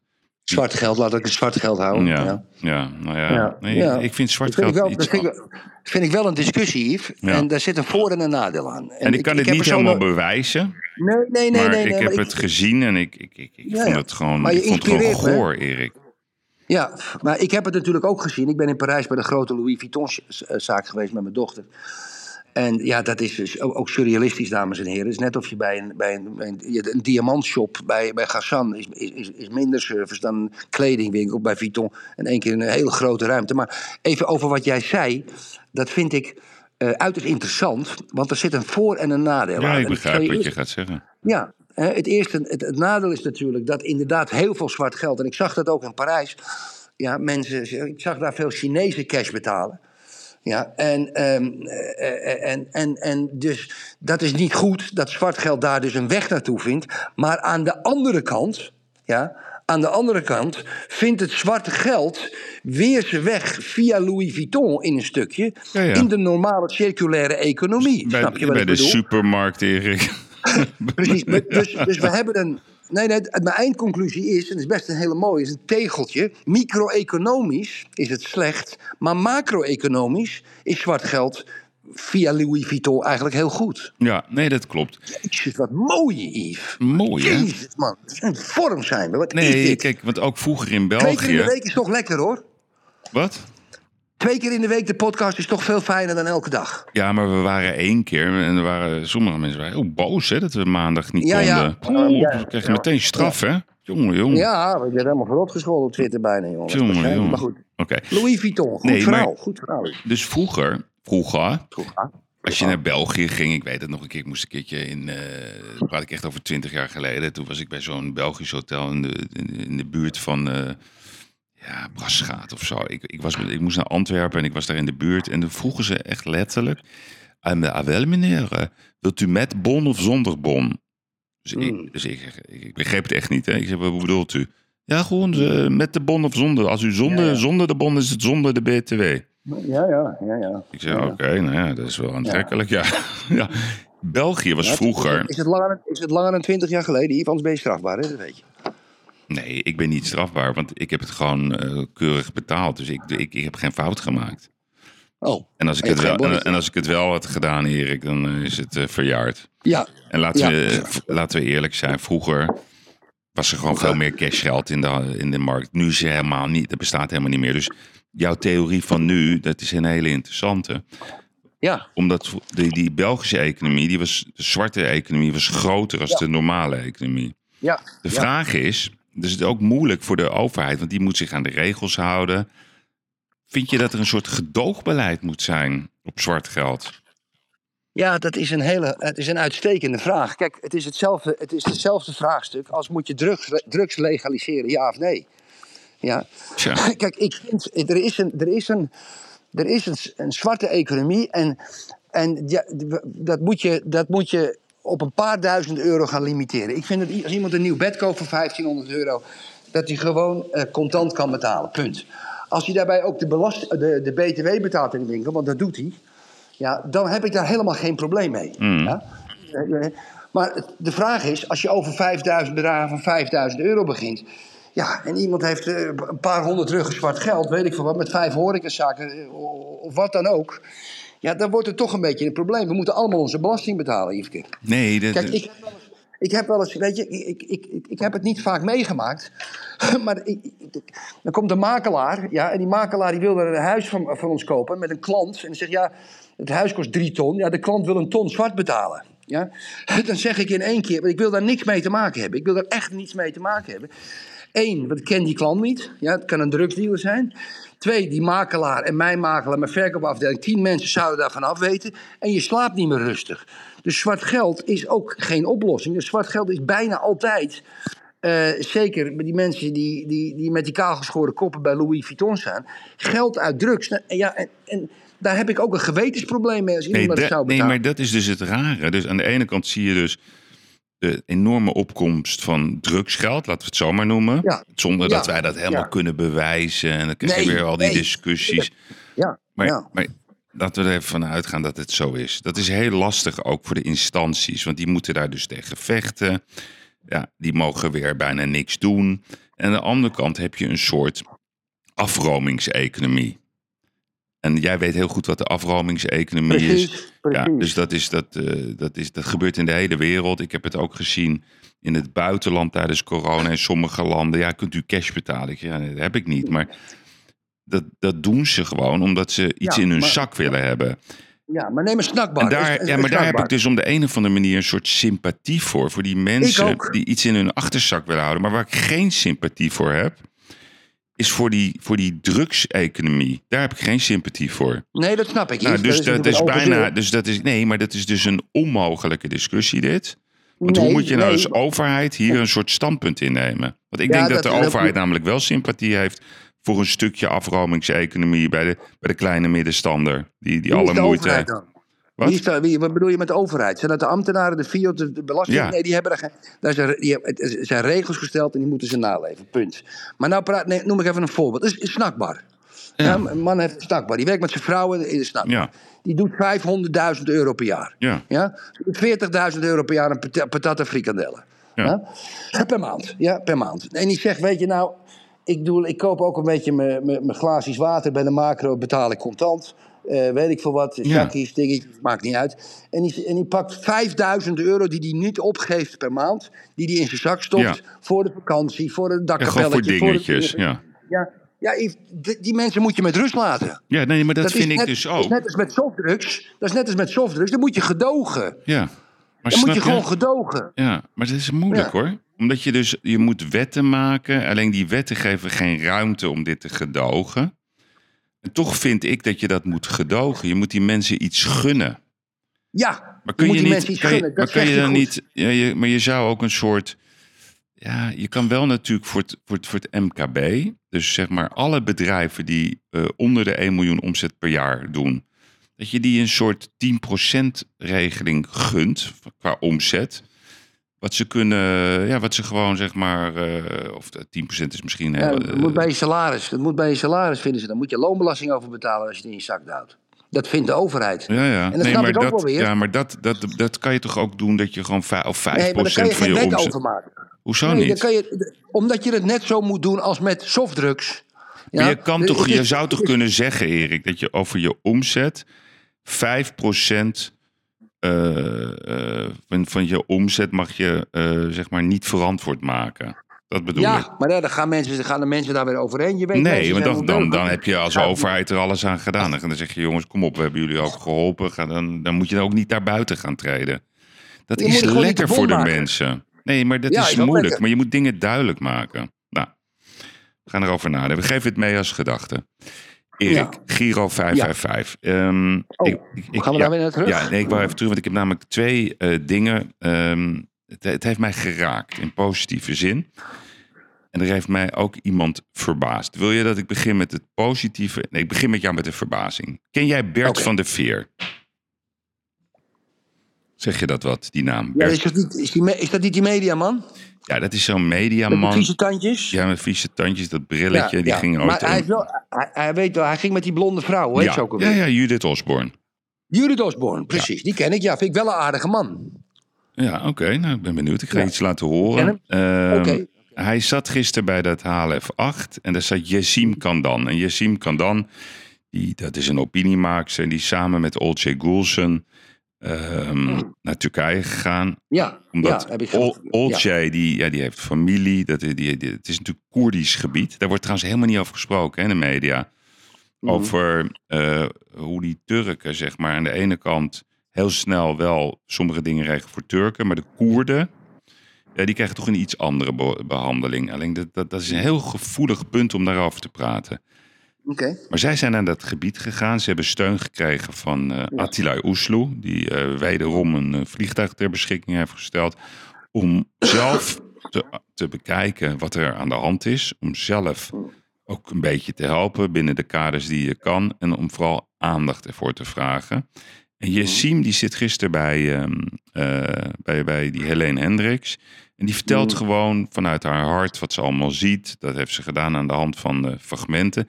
En op een gegeven moment vraagt Helene aan Bert: wat vind jij er eigenlijk van? En dit is wat hij daarover zegt. Bert, hoe kijk jij naar als je dit allemaal zo hoort en ziet? Nou ja, het is altijd goed om het eh, te horen van iemand die er met de neus bovenop heeft gestaan. Maar de overdaad begint ook wel een beetje te schaden, moet ik je eerlijk zeggen. In welke zin? Nou, dat ik me er niet voor schaam dat ik af en toe gewoon even wegzet en lekker een oude aflevering van Seinfeld ga zitten. Maar is dat omdat je het niet aan kan of dat je denkt, ja, ik, nu weet ik het Je, wel? je dreigt op een gegeven moment toch een soort van Overkill bedoel je? ja, immuniteit bijna te krijgen. Dat je denkt, ja, oké, heb je het weer, weet je. Ja. Maar goed, eh, het is goed dat er mensen zijn die het verhaal kunnen Nee, ik vind, Ja. maar- Het is wel eerlijk. Het is wel eerlijk wat hij zegt. Hè. Ja, eerlijk, Erik, kom op. Het is, het is, dus daar, het is, je, je gaat van de ene emotie naar de andere emotie. Ja, ja. Het is verschrikkelijk om het te zien, de ellende. En tuurlijk kunnen wij niet alle problemen in de wereld oplossen, dat snap ik ook. Want we gaan inderdaad van de ene naar de andere casus.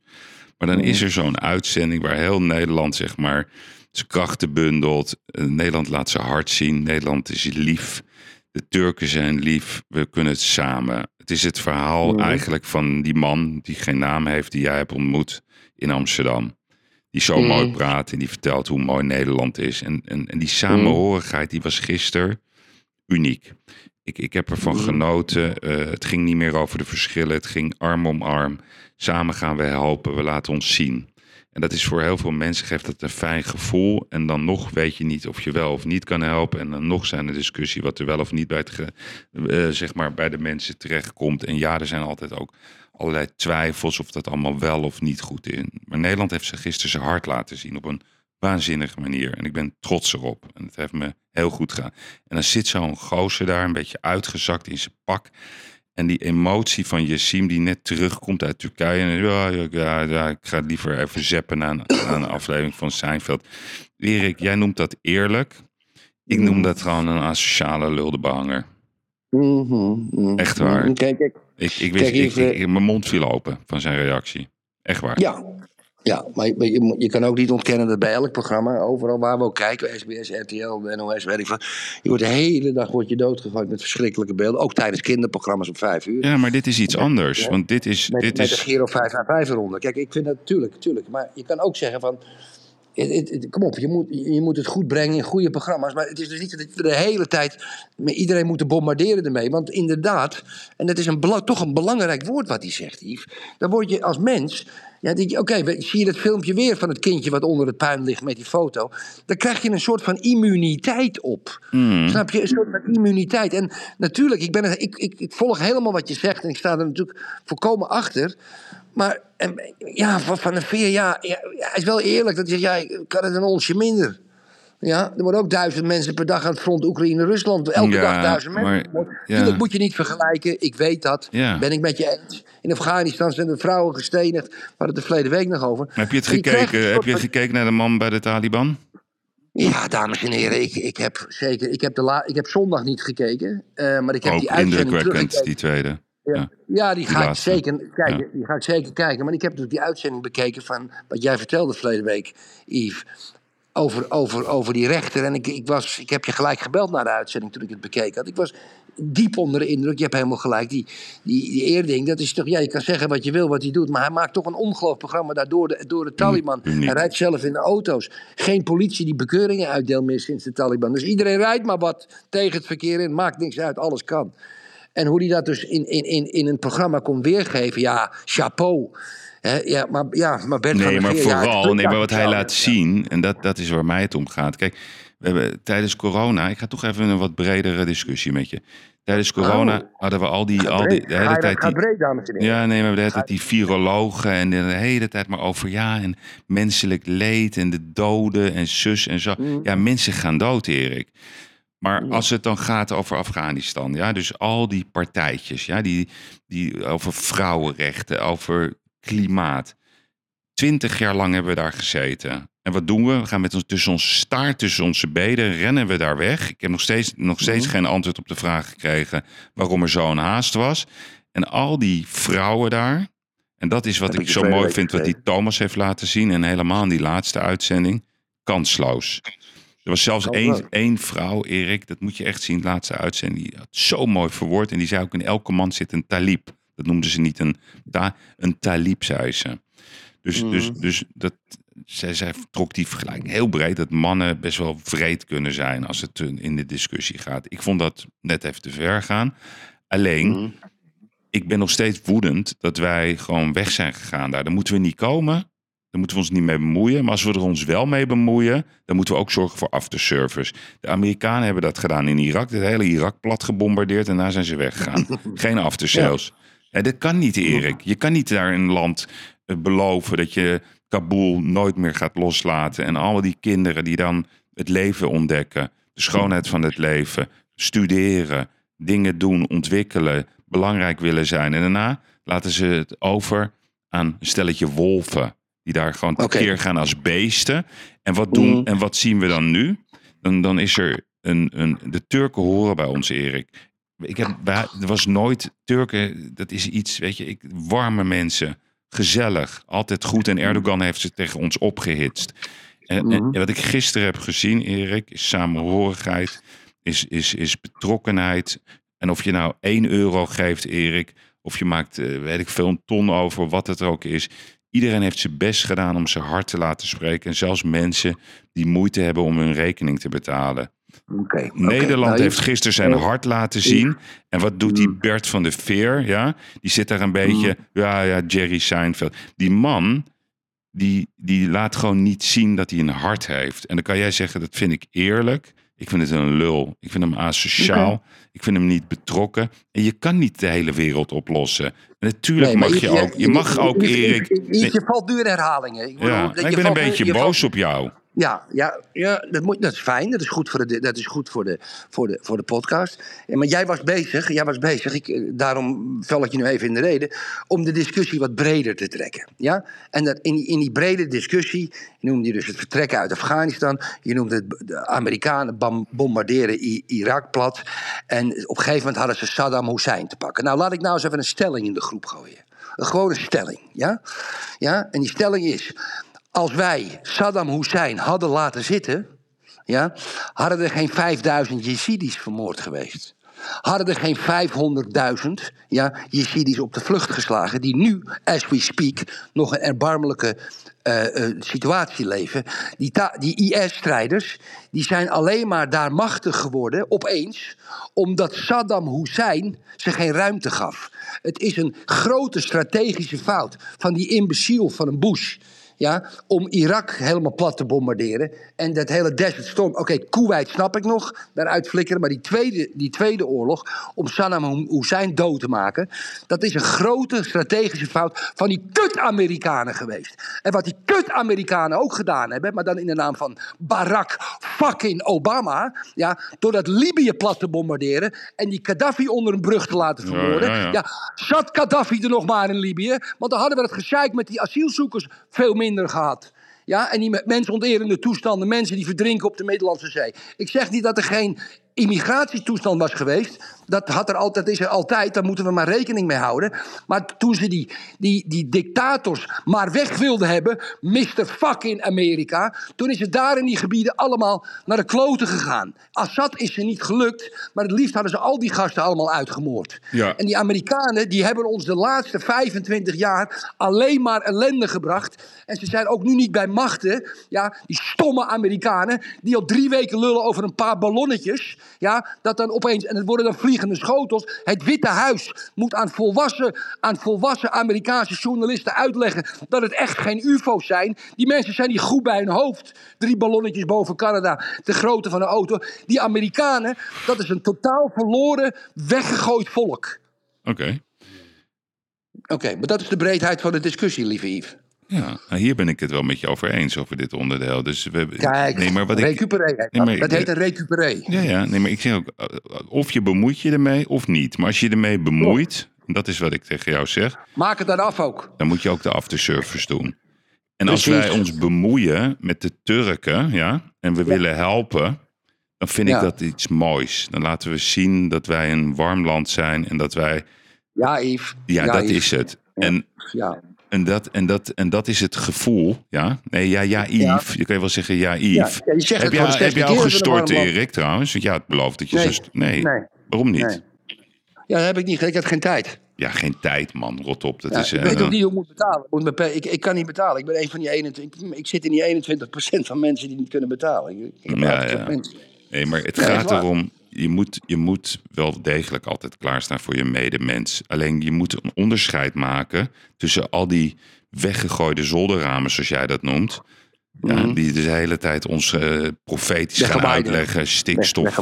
Ja, Ja. En, en ze, ze menen het allemaal niet. Vroeger meenden ze het wel, de politici. Joop den Uyl die meende het. Hans Wiegel kan je alles van vinden, maar die meende het. Dat waren echte mensen, die waren er voor de mensen. En wat we nu hebben, dat is Bert van der Veer. Die zijn alleen maar geïnteresseerd in zichzelf. Erik. Nee, Ja. dat is voor Ja. mij is hij het symbool. Gisteren, vol in je gezicht. En ik Mhm. ken hem ook. Ik, eh, ik heb hem best wel vaak gesproken. En hij kan best leuk babbelen. En hij heeft hele, hele leuke meninkjes en noem het allemaal op. Maar gisteren heeft hij laten zien dat zijn hart verrot is. En aan de andere kant, Erik, hebben we ook het mooie hart gezien. En dat wil ik je laten horen. En dat is mijn boodschap voor iedereen die altijd klaar moet staan voor een ander. En ik heb echt, echt, echt gevoeld. ehm, en ik ga dat ook uitstralen straks naar al die mensen. En vertellen wat voor liefde Nederland in zich heeft. Sinan, wat voor avond is dit voor jou? Sinan Kaan. Nou, voor mij is het een mooie avond om te zien dat duizenden kilometer verderop het geluk van iemand ons gelukkig kan maken, maar dat het verdriet van iemand ons ook allemaal kan laten huilen. En dat we in die zin toch allemaal aan het verbonden zijn op deze aarde met elkaar. En dat hebben we een stukje van nu laten zien. En ook de mensen die niks hebben kunnen geven, kunnen nog altijd een stukje van hun hart geven, namelijk empathie en liefde voor elkaar. En eh, dus ik eh, ben heel gelukkig om te zien en, eh, en ook trots dat wij toch ook wel weer een klein land zijn met een groot hart. Ja, die liefde en empathie hebben we vandaag zeker gezien. Ja, Ja, en dat vind ik Ja. mooi. En, hij, Mooi, en Sinan ja. Kaan meent het namelijk. En, en, en je, Zeker, en je. Erik, je Was kan... Yves? wat? Ja. was Dit dat gisteren? Oh, ja. Dat was En- het en- einde toen ze zeg maar, op die knop drukte met z'n tweeën. En Ja, die ja. andere dame, dat was, eh, ja, ik weet even niet haar naam. Ik ken haar niet, een hele leuke vrouw. Nee, nee. Ze deed samen Ja. met Sinan die eh, presentatie. En Ja, was, was Kaisha Ollongren er ook? nee, Nee? Die heb ik oh, niet die had diezelfde avond 200 miljoen aan, eh, aan Oekraïne gedoneerd... zodat ze meer wapens konden kopen om mensen dood te maken. ja, of, of Sigrid Dus het ene, verdriet, het, een, het ene verdriet is het andere verdriet niet, hè? Blijkbaar. Nee, dat is het, Erik. gek? Nee, als, het maar- maar, als het maar door de media... Kijk, het is, kijk het, het- ik kom weer op Bert van der Veer. Kijk, Yves, je, je, weet je, kijk, die, dat, dat Turkije... Ja, dat, dat is... Dat, dat is en, en het warme gevoel van Nederland, fenomenaal natuurlijk, die 90 miljoen. En die prachtige toespraak van die jongen net. Maar hou er wel even rekening mee, lieve vriend. Ehm, de media bepaalt welk verdriet bij ons huiskamer binnenkomt en welk verdriet niet bij ons huiskamer Ja, ja, binnenkomt. zeker. Vergis je daar niet in, hè? En ik wil mij, eh, eh, en dan sluit ik me toch een klein beetje aan bij de harteloosheid van Bert van der Veer. Ik wil eigenlijk zelf uitmaken ja, welk verdriet ik ook belangrijk vind. Ja, en er zijn, er zijn, als het even ver in Pakistan is en er drinken honderdduizend mensen omdat er een rivier uit de bedding is, dan wordt er, ja oké, dan krijgen we eventjes anderhalve dag, krijgen we dat eh, op de televisie, maar er gaat geen actie. Natuurlijk, omdat we wat verbondenheid met Turkije hebben, dat snap ik allemaal wel. Maar de media bepaalt voor ons uiteindelijk welk verdriet het echte verdriet is waar we aan moeten doneren en het andere verdriet niet. Want echt een uur later zag ik op, op het journaal dat Kajsa Ollongren 200 miljoen voor fucking mortiergranaten die dingen 25 kilometer verderop schieten, dat die Russische jonge jongens die op een kop krijgen, die hebben er ook niks te zoeken. Ja, dat snap ik ook wel allemaal. Maar ik wil, je- ik wil alleen maar aan je meegeven, en dan sluit ik af, lieve vriend. Je moet je niet te veel laten beïnvloeden door hetgeen wat de media ons voorschotelt als zijnde het grote verdriet. Stom. Jij bepaalt zelf. Jij bent zelf slim genoeg om te bepalen wat het verdriet is. Laat je Dat niet beïnvloeden door die kutmedia. Dat zeg ik tegen jou, hè? Nee, maar Ik weet niet of je het weet. Je herhaalt Ja, mijn ik, woorden. Ik weet het. Alleen, ik, dus we kunnen generaliseren. Gisteren was een, een, een, unieke avond. Nederland, de mensen hebben laten zien hoe hun hart in elkaar zitten. En de opiniemakers, de opiniemakers, en daar hebben we al die naampjes al eh, meerdere malen. We hebben het al gehad over oplichtertje Sander. We hebben nu de harteloze eh, Bert eh, in zijn gezicht kunnen kijken. We, we, we. Ja, we ja. We hebben, we hebben. Sjoerd Sjoerds, maar die kennen we met zijn ophitsverhalen. Dat Nou. ze- die, die mensen, Erik, die hebben invloed, dat klopt. En die hebben veel podium. Je hebt macht. Alleen de mensen zijn niet gek. En dat is wat je altijd moet onthouden. En al, Volgens mij zeg ik dat, hè? Nee, maar al ben je gefrustreerd en al ben je geïrriteerd, en dat zijn wij ook, en ik ben dat ook, over wat ons iedere dag wordt voorgeschoteld. Ja, ja. ja, ja, Alleen maar als het er- erop aankomt, dan spreekt ons hart altijd belangrijker dan dat wat wij op ons afgevuurd krijgen. Ja, maar lieve Yves, daar ben ik het helemaal mee eens. Dit, zijn echt, dit is echt de open deuren de inschoppenbrigade. Waar ik, waar ik een, gewoon waar ik een Ik probleem mee heb. vragen. Hè? Ja, waar, waar ik een probleem... Ik heb drie problemen. Saddam Hussein, eh, Gaddafi en, en, en dat wij Zijn van dat ons, jouw- ons belastinggeld... Oh, ik betaal, ik betaal, zijn dat jouw problemen, jouw drie problemen? Ik, ik betaal VPB en ik betaal belasting en BTW en de dingen. Gewoon, ik, ik betaal gewoon belasting. Ja. En het geld wordt gebruikt om mortieren te kopen om op andere mensen te schieten. Nee. Ik kan zeggen, ja, Poetin, Poetin, Poetin. Ja, natuurlijk Poetin. Maar ik, ik snap niet dat er gewoon een, niet een normale poging wordt gedaan om dat, dit verdriet, wat ook 2000 kilometer is, nog dichterbij dan Turkije, op te lossen. Duizend mensen per dag. Alles wordt in puin geschoten. Het lijkt wel of ik naar een videogame aan het kijken ben vanuit die drone. Nee, maar je bent. Nee, maar Erik, welke poging, maar welke poging wil je doen met die gasten? Ze Ik willen helemaal niet. Ik wil dat Kajsa Ollongren ophoudt met, met, met, met, het, met, met, met, met die, met die kut en die, en die kut Jan Portenotte. Om maar die hele fucking industrie om andere mensen dood te maken stoppen. Ik wil dat niet meer, Yves. Ik heb daar geen zin in. Nee, ik en dat ook is ook verdriet. Niemand, en niemand zegt het op die manier op televisie. Want het is allemaal fuck Poetin. Ja, natuurlijk fuck Poetin. Dat hij morgen doodgeschoten wordt. Hiep hiep hoera. Ja, maar we, moeten, we, zitten, we, zitten, we zijn een hele oorlogsindustrie begonnen. Waar die Amerikanen alleen maar van profiteren. Die grote oorlogsbedrijven. Allemaal Amerikaanse aandeelhouders. Dan lullen ze over Heineken of Ahold met de winsten van de aandeelhouders. Wat denk je wat de aandeelhouders van die wapenfabrieken in Amerika van geld verdienen? De Mhm. prijzen zijn verdubbeld. En zo'n stomme Keizer Ollongren die nou even 200 miljoen aan mortieren in de groep gooit. En Leopold tanks, weet ik veel wat. Ik wil dat ze daarmee op...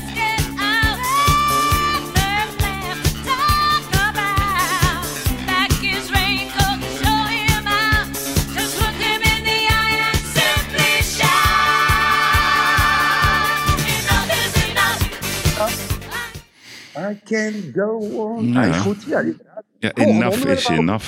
Dat is het. Ja. Maar ik, Minister Erik, het is een mooie, het is een mooie discussie. Enough is enough. Enough is enough.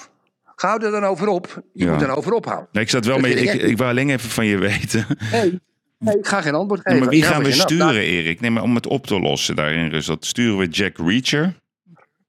Sturen we Liam Neeson van Taken of, of John Wick? Ja, jij houdt van vechtfilms, hè? Ja, Ik niet. ik wel. Ik hou van thrillers. Maar je, Waarom hou jij van vechtfilms? Heb je dat je hele leven al gehad? Ik wist niet dat jij zo gewelddadig... Maar je moet met Kaatje Ollongren gaan lunchen. Nee, ik heb mijn hele leven, dan hou ik daarvan. ja, hè? Ja. ja. Dat- Was je ook een fan van, Bruce, van, van eh, Kung Fu? Bruce je, Lee, Bruce ja, Lee. ja, zeker. Ja? Ja, dat vond ik altijd leuk ook om te doen. En ehm, ja, ik weet niet, dat heeft me altijd, En wat ik altijd fijn vind, dat het einde toch altijd goed is. Ja, maar zijn vrouw, hun geliefde, die sterft wel meestal. Ja, er zijn wel wat, er is, er wel wat collateral damage, maar, Ja, altijd. ja, maar Liam Het Neeson, kind wordt gered. Ja. Liam Neeson van Taken, ja, echt wie dat nog niet heeft gezien, als je ook van vecht, dat is mijn favoriet, Liam Neeson. Mm. En het, is, het slaat natuurlijk nergens op. Eén man die Nee. die hele legers omverwerpt en eh, Ja. die soms tegen 30 eh, bewakers staat. En hij komt altijd als de winnaar eruit. En dat is ook bij Jack Ja. Reacher zo. Maar ik vind, First Blood, hou je er ook van met die, met die met Sylvester Stallone? Nee, die niet. van? Nee, dat vind ik weer niks. Nee? Nee. Met zo'n bezoeker op zijn nek loopt. Nee, nee die niet. Nee, mijn, mijn drie favorieten zijn Jack Reacher, eh, Taken met Liam Neeson en, en John Wick. Oké. Ja, vind ik leuk. had Dus ja, ik, genoteerd? ik toch wel met jou die discussie. We moeten een John Wick en, of een Liam Neeson of een Tom Cruise toch eventjes daar naar eh, dat Russisch-Oekraïnse gebied sturen. Nee hoor, wat we gaan doen is we gaan gewoon nu lekker de verrekijker Oké, aanzetten. Kom op. daar komt hij. Ja, ja. De Verrekijker. Vorige week vroeg Yves zich af of de Super League er nu wel of niet komt. Waarden Yves en Erik, zoals vaker doet de natuur gewoon zijn werk. As we speak zuchten de grootste topclubs onder de gevolgen van het WK. Zo verloor het almachtige Paris Saint-Germain thuis weer van Bayern München. Mbappé was slechts 20 minuten inzetbaar, Neymar onzichtbaar en Messi schokte over het veld. Het was sinds het WK de vijfde nederlaag, waarvan vier in de Franse competitie. Intussen zijn in eigen land Real Madrid, Liverpool en Chelsea kansloos voor de titel. Topclubs met spelers die sinds het winter-WK in een dip zitten. Ook daar zijn verdetten als Modric, Rudiger, Vinicius, Allison, Van Dijk, Thiago Silva, Felix, Sterling en Pulisic sinds Qatar ziek of zwak. Daardoor gaat het succes van Qatar steeds meer irriteren. Het WK leverde een netto winst van 3 miljard dollar op, waarvan 440 miljoen aan de bonden werd uitgekeerd en slechts 209 miljoen aan de clubs. Vanuit die 209 miljoen werd 10.000 dollar per dag per speler vergoed. Zo ontvingen Ajax en Barcelona 270.000 dollar voor de 27 dagen dat Daley Blind en Frenkie de Jong door de KNVB waren opgeëist. Spelers die bij hun clubs respectievelijk 400.000 en 1,8 miljoen euro per maand verdienen, dus daar moest bij Ajax en Barcelona geld bij. Laat staan wat Paris Saint-Germain en Real Madrid extra moesten lappen. Terwijl deze miljoenenbedrijven tijdens de WK-maand kosten bleven maken waar geen inkomsten tegenover stonden. Alleen staan types als FIFA-baas Gianni Infantino en directeur betaald voetbal Marianne van Leeuwen van de KVB daar geen moment bij stil. Sterker, het WK wordt in 2026 zelfs uitgebreid van 32 naar 48 deelnemers. Kortom, hoe lang gaat dit nog goed? Intussen verdient Ronaldo in Saoedi-Arabië bij Al Nassr 200 miljoen dollar per jaar en bereidt Al Hilal, de grote concurrent van Al Nassr, een supertransfer van 200 miljoen plus met Messi voor. Zoals de prestigestrijd tussen Qatar en aartsrivaal Saoedi-Arabië na het WK alleen maar is aangescherpt. De Saoedi's hebben met Ronaldo en mogelijk Messi veelzeggende signalen afgegeven, zeker nu ook het WK voor clubs in december aan Riyadh is toegewezen.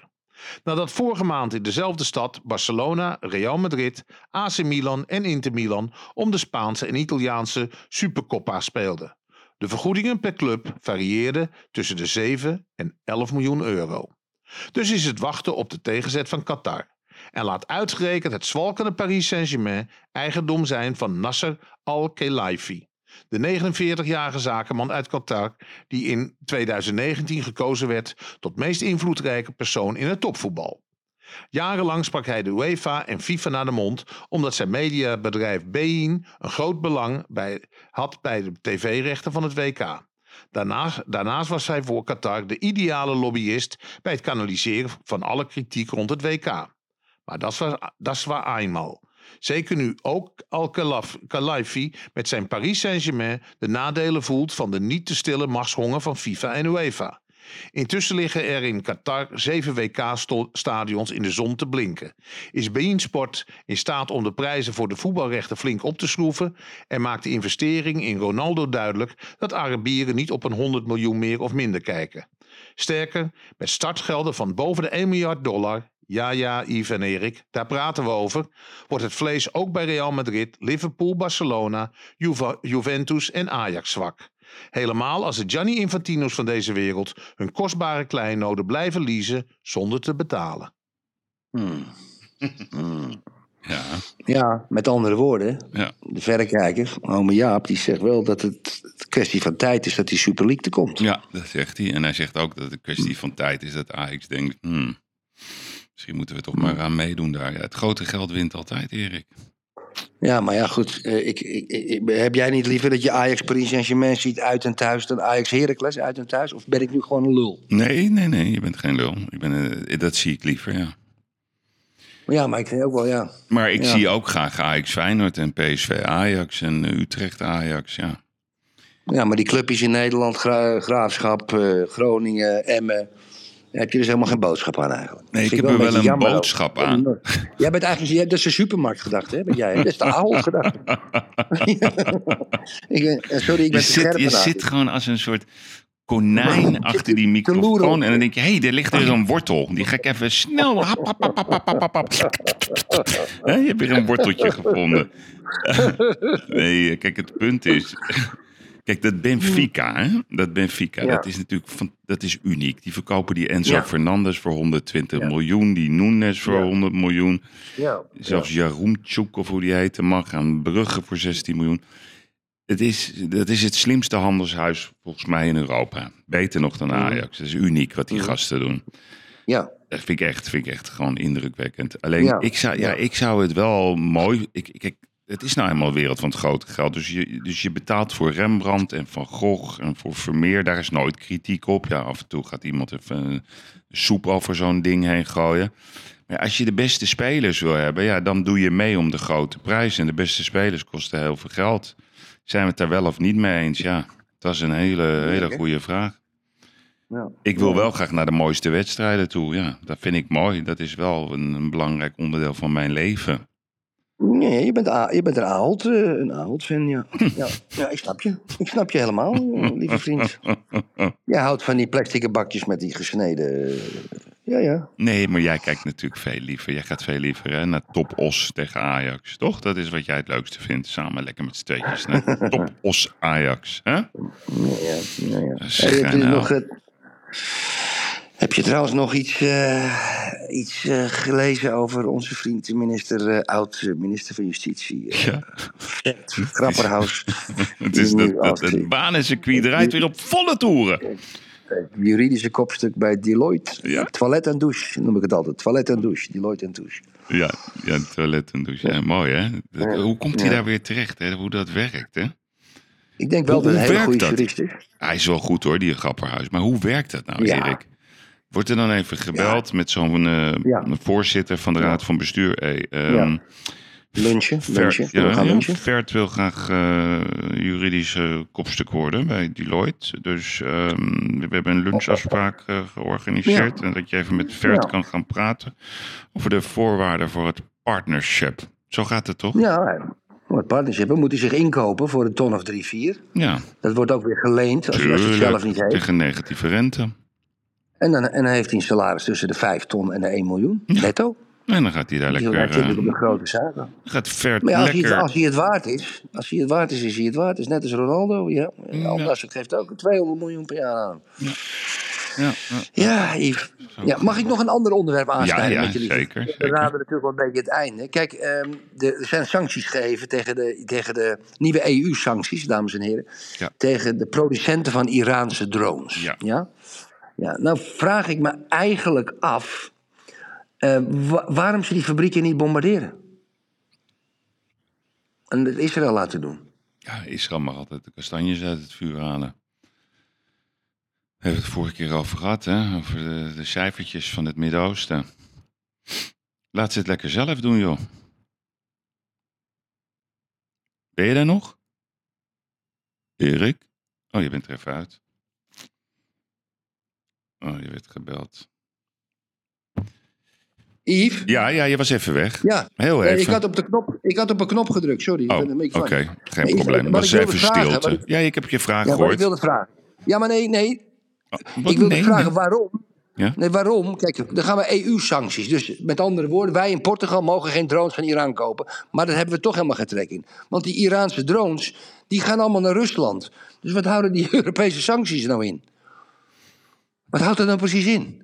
Ja, dat snapt niemand. Maar dat snapt überhaupt niemand hoe, hoe die Europese... alleen maar voor de bühne in. Dat is allemaal bühne. Dat weten we toch. Eh, eh, Europese bedrijven gaan toch geen Iraanse drones kopen? Ik wat moet ik met een Iraanse drone?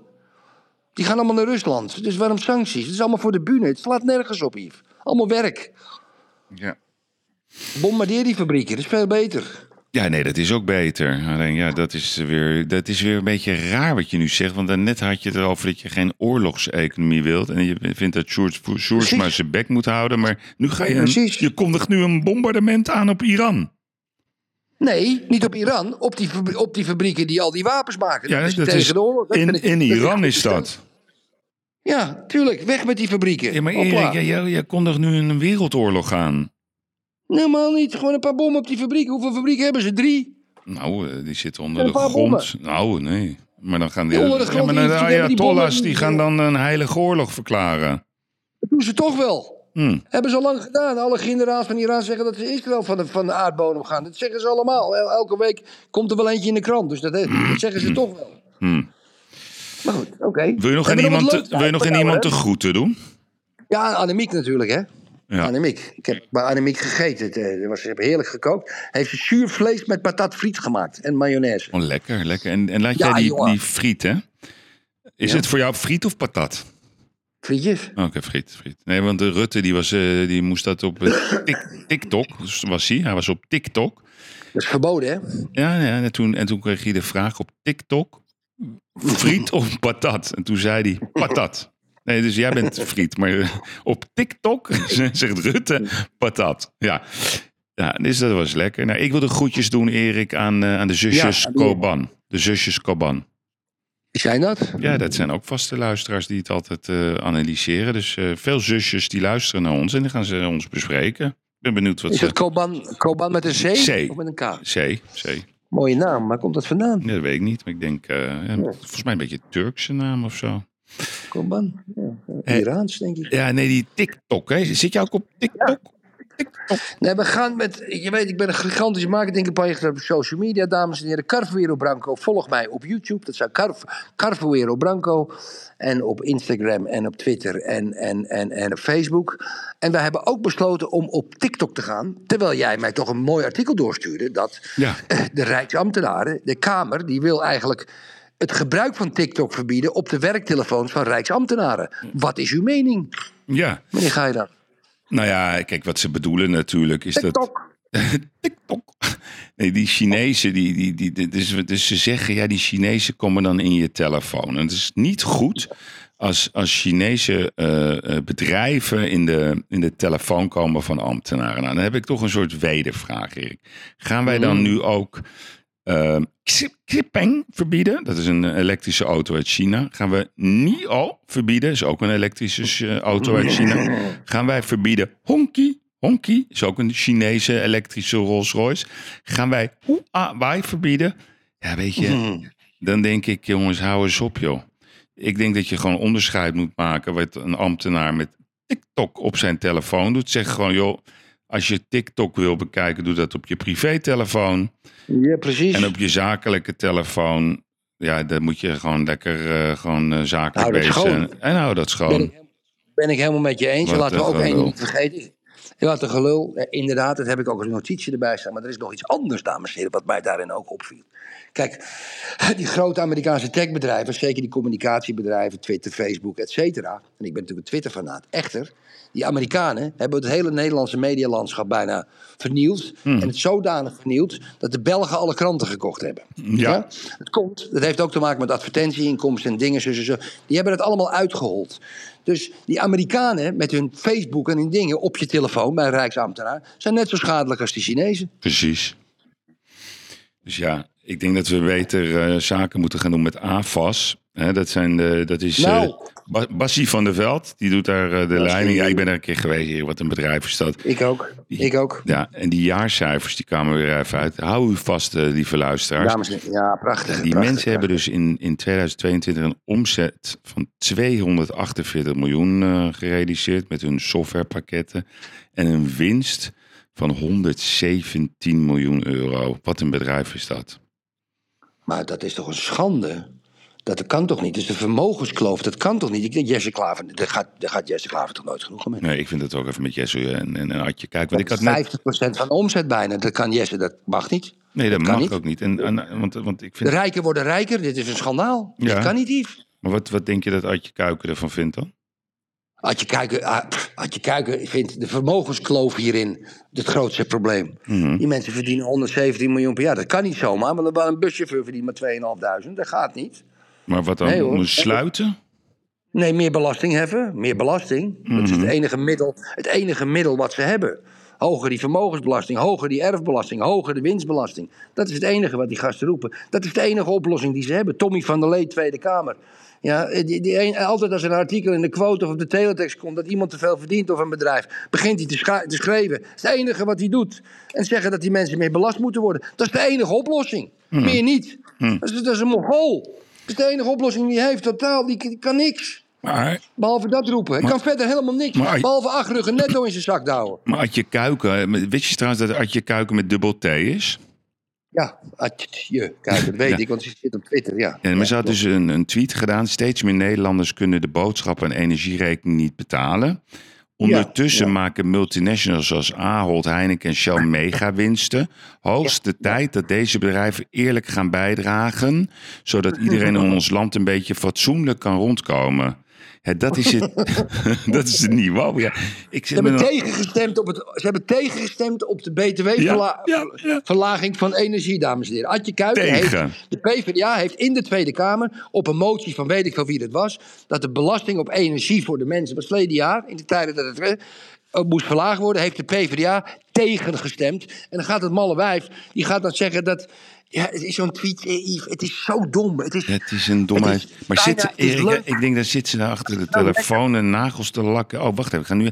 Het teletext komt een berichtje binnen. Gaat ze er ook Ja. aan onder plakken. ja, ja, En dan ja. denk ze, nou, ga toch eventjes laten zien dat ik opkom voor mijn kiezers. Gewoon even voor de Ja. forum. Hè. Dan heb ik dat in Ja. ieder geval gedaan. En dan kan ik zeggen, jongen, moet je Mm. kijken wat ik weer gedaan heb deze week. Ja, ja. Fantastisch. Ja, het is uniek.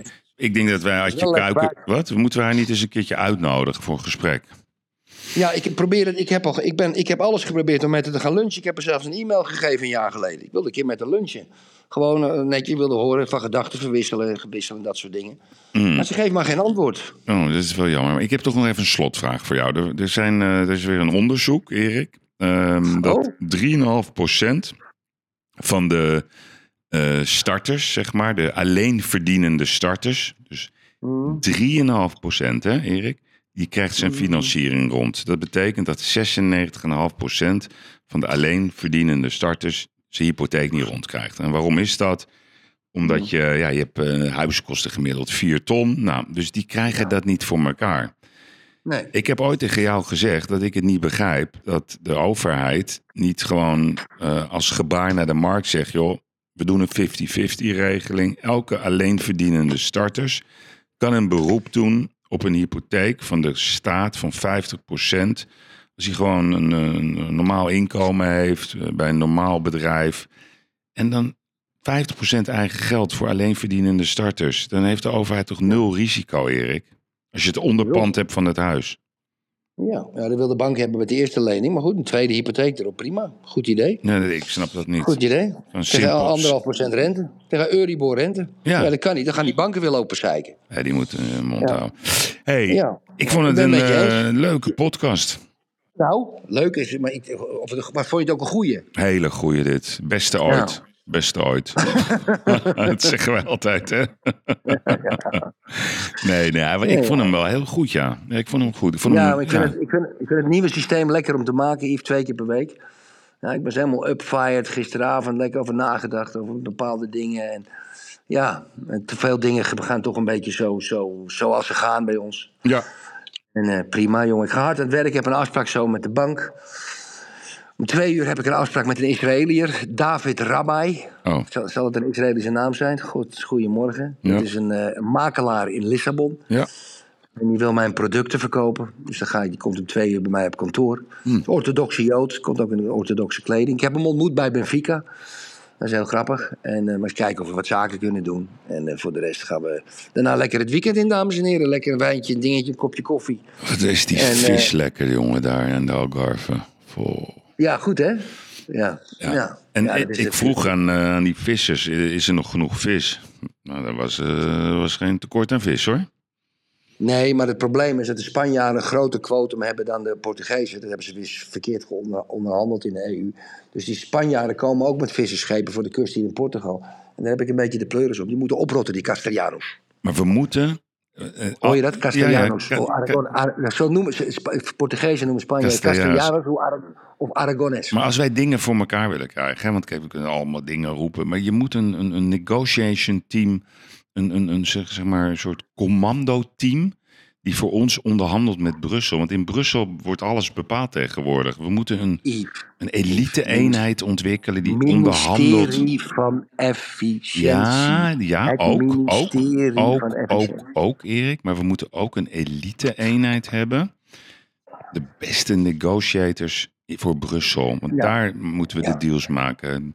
Die die contracten gaat Ja, verscheuren over dat gekke stikstofverhaal. Ja, ja. Dat is wat we moeten doen. We moeten gewoon een elite-eenheid ontwikkelen. De aller, allerbeste Commando. onderhandelaars, commando's, de hele, de hele zooi. En gewoon deeltjes maken. Dat is het, want daar verdien je het geld. Voor ons land. Hey, Oké, lieve mensen. Nou, dan gaan we afsluiten, Yves. ja, Ga maar. we gaan afsluiten. En eh, we gaan, eh, we gaan eh, ja, we weten vandaag of morgen, ja, dan gaan we ook even luisteren. Maar dan weten we of het een mooie avond was in de arena. Ik heb er een goed gaan gevoel over, Erik. 2-2. Ja? Oké, nee, ik denk toch wel, eh, ik weet niet, ik heb een goed gevoel. Laat ik het daarbij Hallo? houden. Goed gevoel. Ja, 2-2. 2-2. Dus eh, we gaan dat meemaken. Ik denk dat de vlammende... Wat is er? Waar ben je nu? Wat ben je aan het doen? Ik loop naar mijn, ik loop naar mijn slaapkamer, want ik, ik had me al geschoren en mijn haartjes gewassen. En ik ga nu mijn broek en mijn, en mijn mooie overhemd aantrekken die de notaris op het bed klaar heeft gelegd. Oké. Wil je alle luisteraars dan nog even een fijn weekend wensen, Erik? Wil je dat even doen? Ik wil, ik wil alle luisteraars een fijn weekend, een fijne week, een fijn leven. Lekker eten, lekker drinken, lekker gezellig met je kinderen, kleinkinderen, wit dan ook. Al ben je alleen, ga er lekker uit. Maak een wandeling. Frisse neus, ga naar het strand.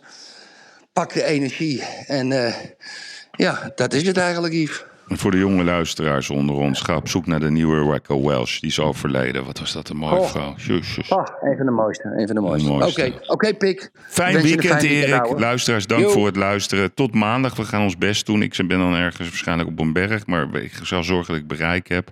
Voor nu wens ik u een heel mooi weekend. eh, veel wijsheid. En ook eh, samenhorigheid, Erik. Veel samenhorigheid. Dankjewel. Dag mijn jongen. Hoi, hoi. Bye bye. Bye bye.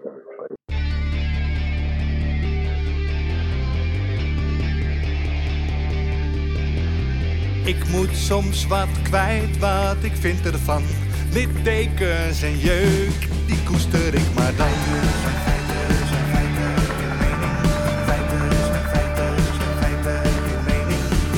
Duidelijk en luid. Riemen vast vooruit,